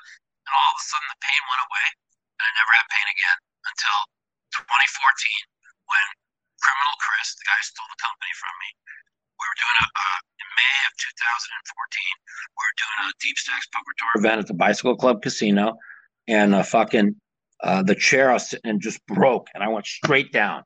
And when I went straight down, that disc that was already touching my spinal cord, but I've never would have had a problem with it, went almost severed my spinal cord, okay? Shit. And I was screaming, grabbing the middle of my back, just like I did when it happened with Blitzarian with the race car.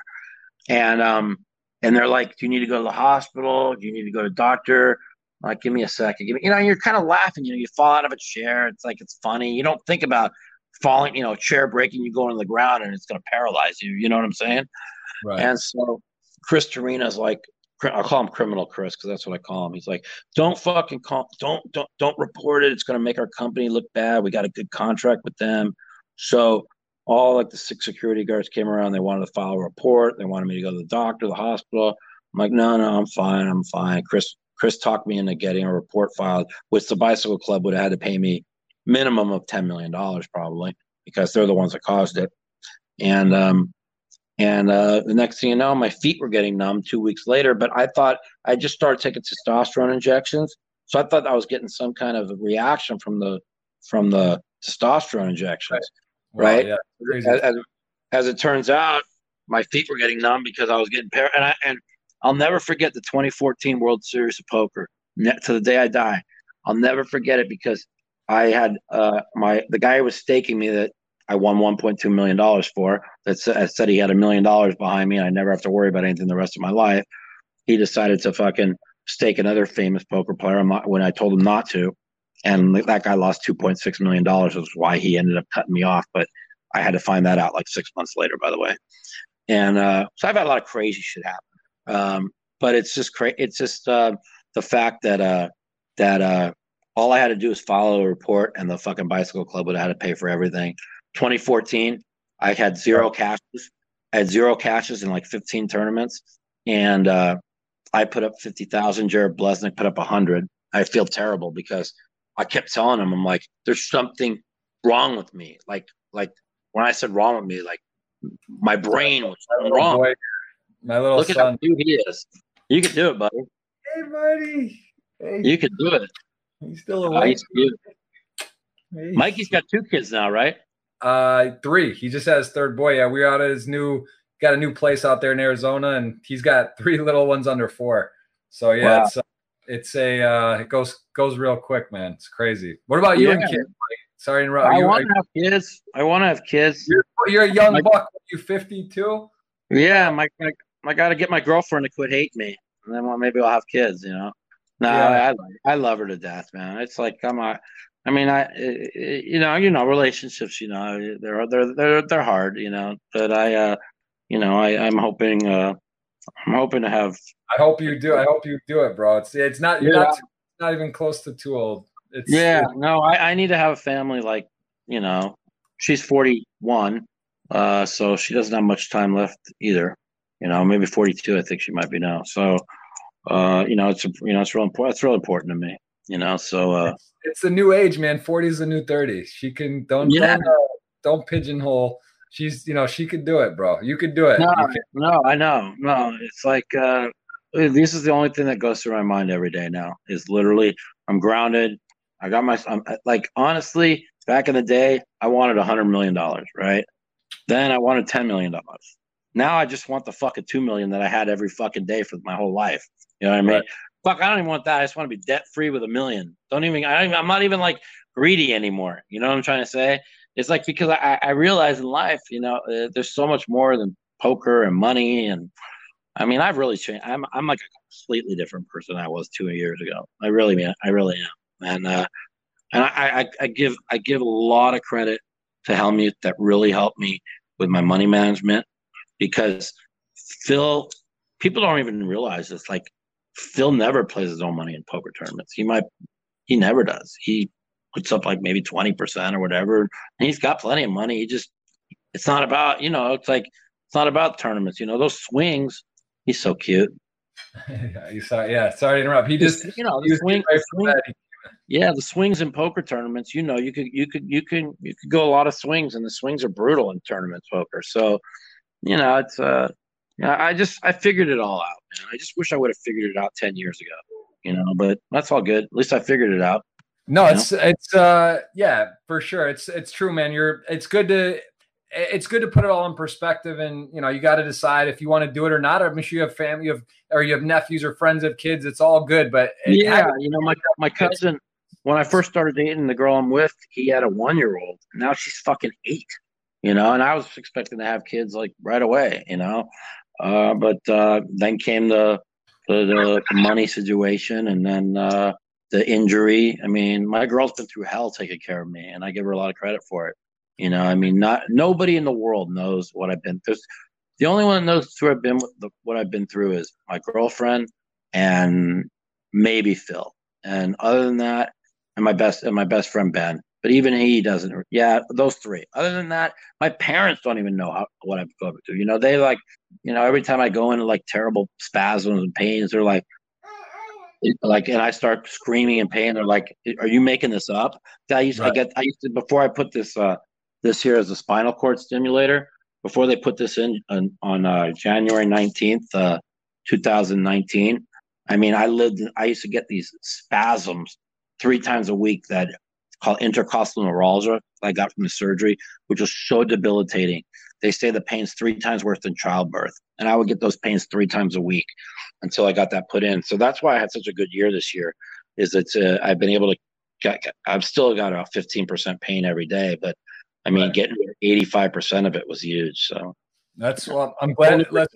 Mike, you look good. You look healthy. It sounds like you're very happy. Like I said, I'd love to see you doing the podcast stuff and being, you know, positive and doing the right things, man. And I want to wrap it up, and we'll do we're going to do a $55 giveaway courtesy of Party Poker. We're going to give away a ticket and the mouth.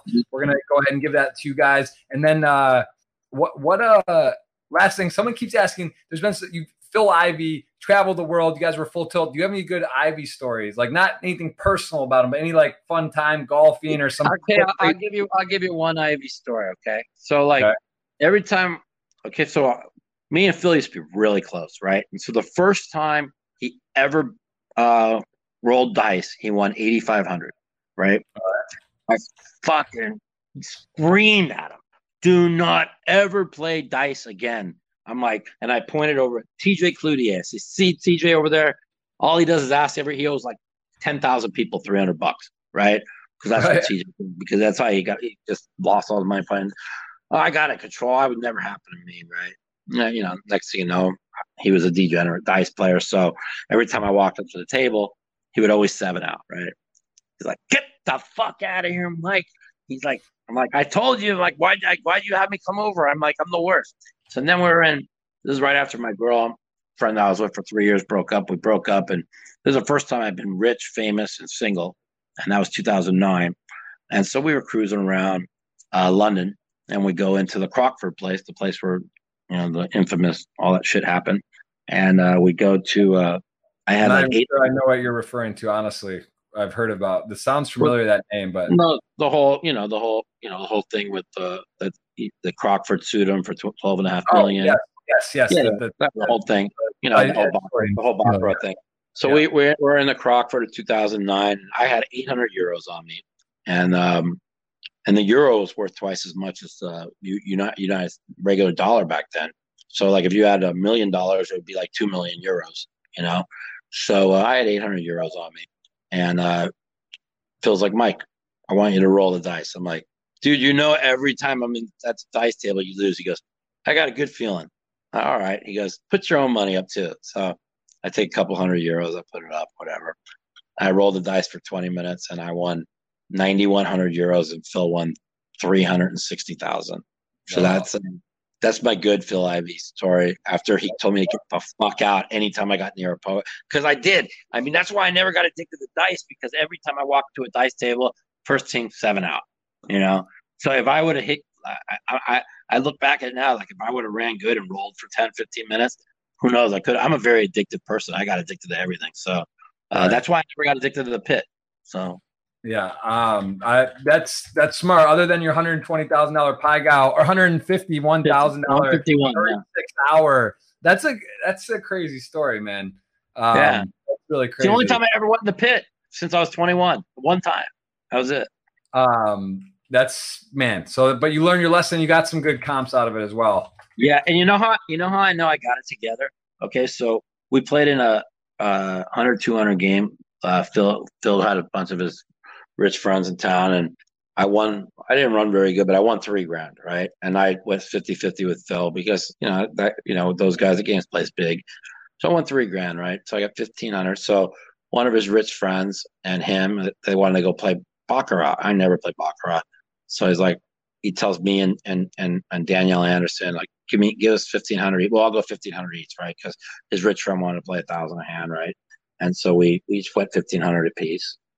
And we lost, and that 1,500 bothered me so much, you know, because I remember how tough it was when I was like living off $100 a month to eat, right? You know, and so 10 minutes earlier, I raised. The guy made it 3,000. I knew he had nothing. I just made it 10. So I made, and the guy snap folded, right? So I'm still able to play poker, but now $1,500 means something to me, and that's how I know. That's how I know I'm home free. That's why I know I'm home free, because you have to get that perspective, and that's what I was able to get. That's awesome. I must say, Mike, this is we set some records. I think we set records for questions asked. We also set records for time. This is I think 2 hours and 5 minutes. We've gone an hour over my record, but it's not an accident. There's we could talk forever. Again, you just got that. Says here, I think you might be wrong. It says here 3 hours and 12 minutes. I'm saying my record before was 2 hours and 5. So this is like this is like not even break all your fucking records. Yeah, man. You're just gonna scoop everything. But we're so we do. I just want to remind everyone we did have a giveaway, and we are going to, let me just take a look here. For some reason this thing is not working. Of course, the first time, also a record, first time on the podcast. This doesn't work, but we have a $55 ticket to give away. I'm going to figure this out, and we're going to. There's nowhere to paste it. Usually we do this and we copy paste the tweet, but it's not look like it's up. But it doesn't matter because we will pick the winner. It's just not going to be. Looks like this second. Is there anything? I don't know why. Oh, see here. I go here. I copy the link. I go here, and there's usually a place you can just paste, and then it says gives you the winner. So I can't even copy and paste correctly. My editor goes, copy and paste it over to me. I go, how do you do that? They can't do it either, but we are going to get it. Don't worry. Someone's going to win a $55 ticket. Mike, do you want to leave any closing statement? This is a crazy time in the world with what's going on. Yeah. Anything you want to say to people out there? I want everybody that listens to the show to realize two things. A, this is really serious.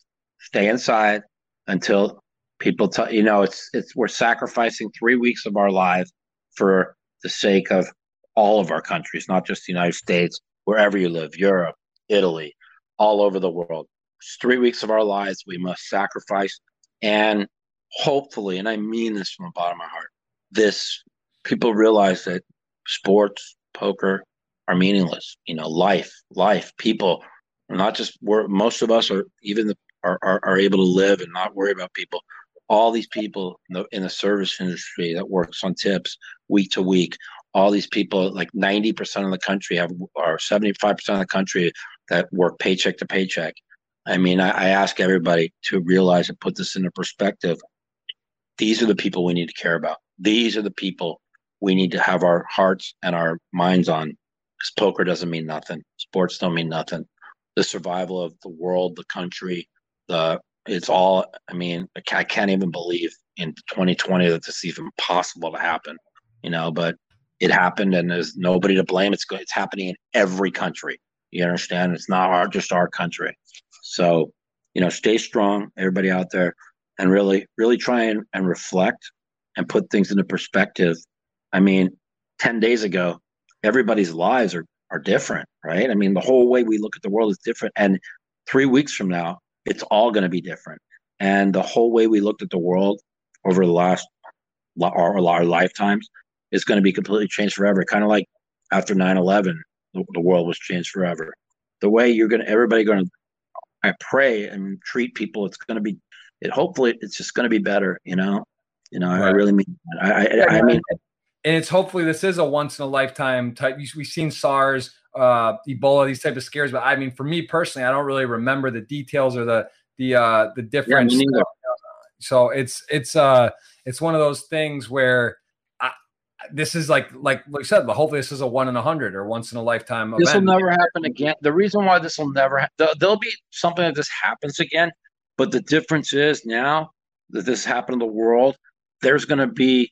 Like our military silos are going to have 5 million fucking ventilators on the side. They're going to have 50 million test kits for fucking things. They're going to have all these things and where our life and our economy will not be changed. You see what I'm trying to say? And that'll be in every country. It'll be like that. That's the reason why Japan has not been hit that hard. And even South Korea has been hit hard. They're able to withstand it because they had SARS. See, I've learned all this just over the last 2 weeks. You know what I mean? I don't even know what SARS was. Fuck, even the Ebola thing, people were like, we're scared of Ebola. I'm like, I thought it was a joke. You know what I mean? I remember playing that series of poker, I guess when the swine flu was going around, and I didn't even know. I remember, like I was telling you, I never watched TV for 25 years, so I had no idea what was going on. I just remember all the fucking hand sanitizer on all the World Series. And then I remember the next year, I cashed check. Where'd all the hand sanitizer go? I thought they were just put that in just to, because it's, you know, because the World Series, because, you know, how dirty the chips and all of that. So I look back at it now, but they did that because the swine flu was going around. I didn't even know what it was. I just remember people talking about pigs flying and causing some virus, but I didn't know it was serious. You know what I mean? And it shut down the whole fucking world. It shut down. You know how bad this is. They're shutting down the fucking world. You know, people need to put that into perspective. They don't shut down the entire fucking world unless they know just for accidents. You see what I'm saying?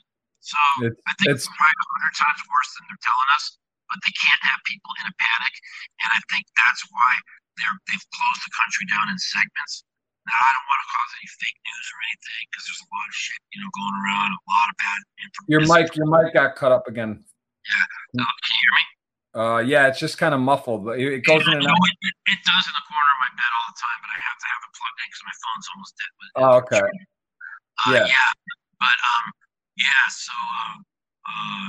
You know, it's just you know, it is what it is, and I mean, it just has to make strong. I mean, if I don't think about sports, and I don't think about politics, and I don't think about poker, and all I'm thinking about is people and the world. And I mean, I'm sure that you feel the same. I mean, if you're not thinking about that, then you know you have to have if you have a good heart, you're thinking about, you know.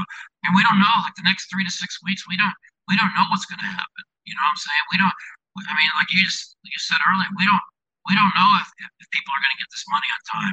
People are going to go take it on the streets, you know. Luckily, I don't live in California. I don't know where you live, but in California, they stopped letting people buy guns. I mean, so you got a country on lockdown, people with no money, you can't buy guns. This is a recipe for a fucking disaster. You see what I'm saying? Yeah, that's bizarre too, because that's like then people have guns. If you don't have one now, it's like, and if like you feel like you need one and you can't get one, it's just like it's a lot of anxious uncertainty, a lot of anxiety, and so you know I'm hoping.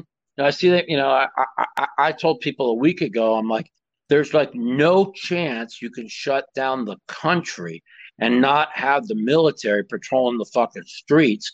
If the country's going to be shut down, like I know Trump said 15 days, but it's going to be a month. And that's and they're going to have to get money to the people. And people right now, even the criminals are scared to go out. Right. But in 2 weeks, it won't be that way.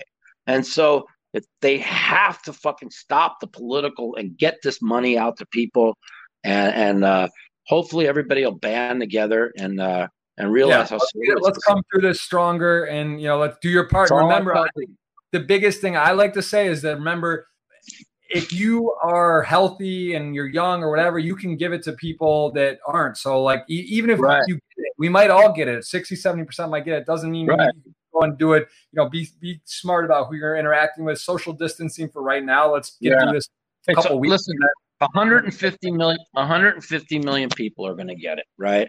We just can't let more than we can't let more than 3 million people at once have it. That's the bottom line. As long as no more than 3 million people at once have it, we're going to be fine, because 10% of the people who get it have to be hospitalized. It's going to need 300,000 beds. There's already 600,000 people occupying beds throughout the country. You see what I'm saying? That's why they're building all the and because I knew we all knew the outbreak in New York had to be the worst, because 8 million people in a city half the size of Las Vegas. You know, it's just they're all on top of each other, so it's good. It has to be. Issue. So they've already built like 5,000 beds, and they're getting. You know, the country's banding together right now, and I just, man, like everything I thought that was so important 3 weeks ago, it's just not, you know? Right. Yeah, it's a perspective shift. It's one of those things that just kind of jolts you. So, well, Mike, I appreciate it. We're going to do a $55 retweet. I think we did end up finding a way to do this because this other one wasn't working, but I'm going to tell you, hopefully this works. So you tell me when someone's going to a $55 ticket courtesy of Party Poker. Tell me, on your count, someone's going to win this ticket, I think. Right. So you tell me when. Now. Now, here we go. Someone is supposedly winning. There it is. Romy Kim got a $55 ticket, courtesy of Party Poker and Mike the Mouth Matusow. Mike, thank you so much, man. 3 hours, 22 minutes in the books. Definitely do this again, man. I'm telling you, this was great. I appreciate it. Stay safe out there, and let's link up soon. You got it, man. And tell all your listeners, man, when they're not listening to the Jeff Gross podcast, check out the Mouthpiece podcast. It's a lot of fun. There it is, the Mouthpiece podcast. Check it out on YouTube, Podbean, Apple, iTunes, the whole works. Mike, you're a legend. Thank you for coming on, man. Really appreciate it. You're the man, Jeff. And we'll see you soon, bro. Cheers. You got it, buddy. Stay safe, man. Yeah. You Take too. Care. Good job. Bye. Later. Thanks for listening to this episode. It was brought to you in partnership with Party Poker. Go to PartyPoker.com to play tournaments, cash games, and improve your poker game. Make sure you subscribe to the podcast to hear all of my future episodes.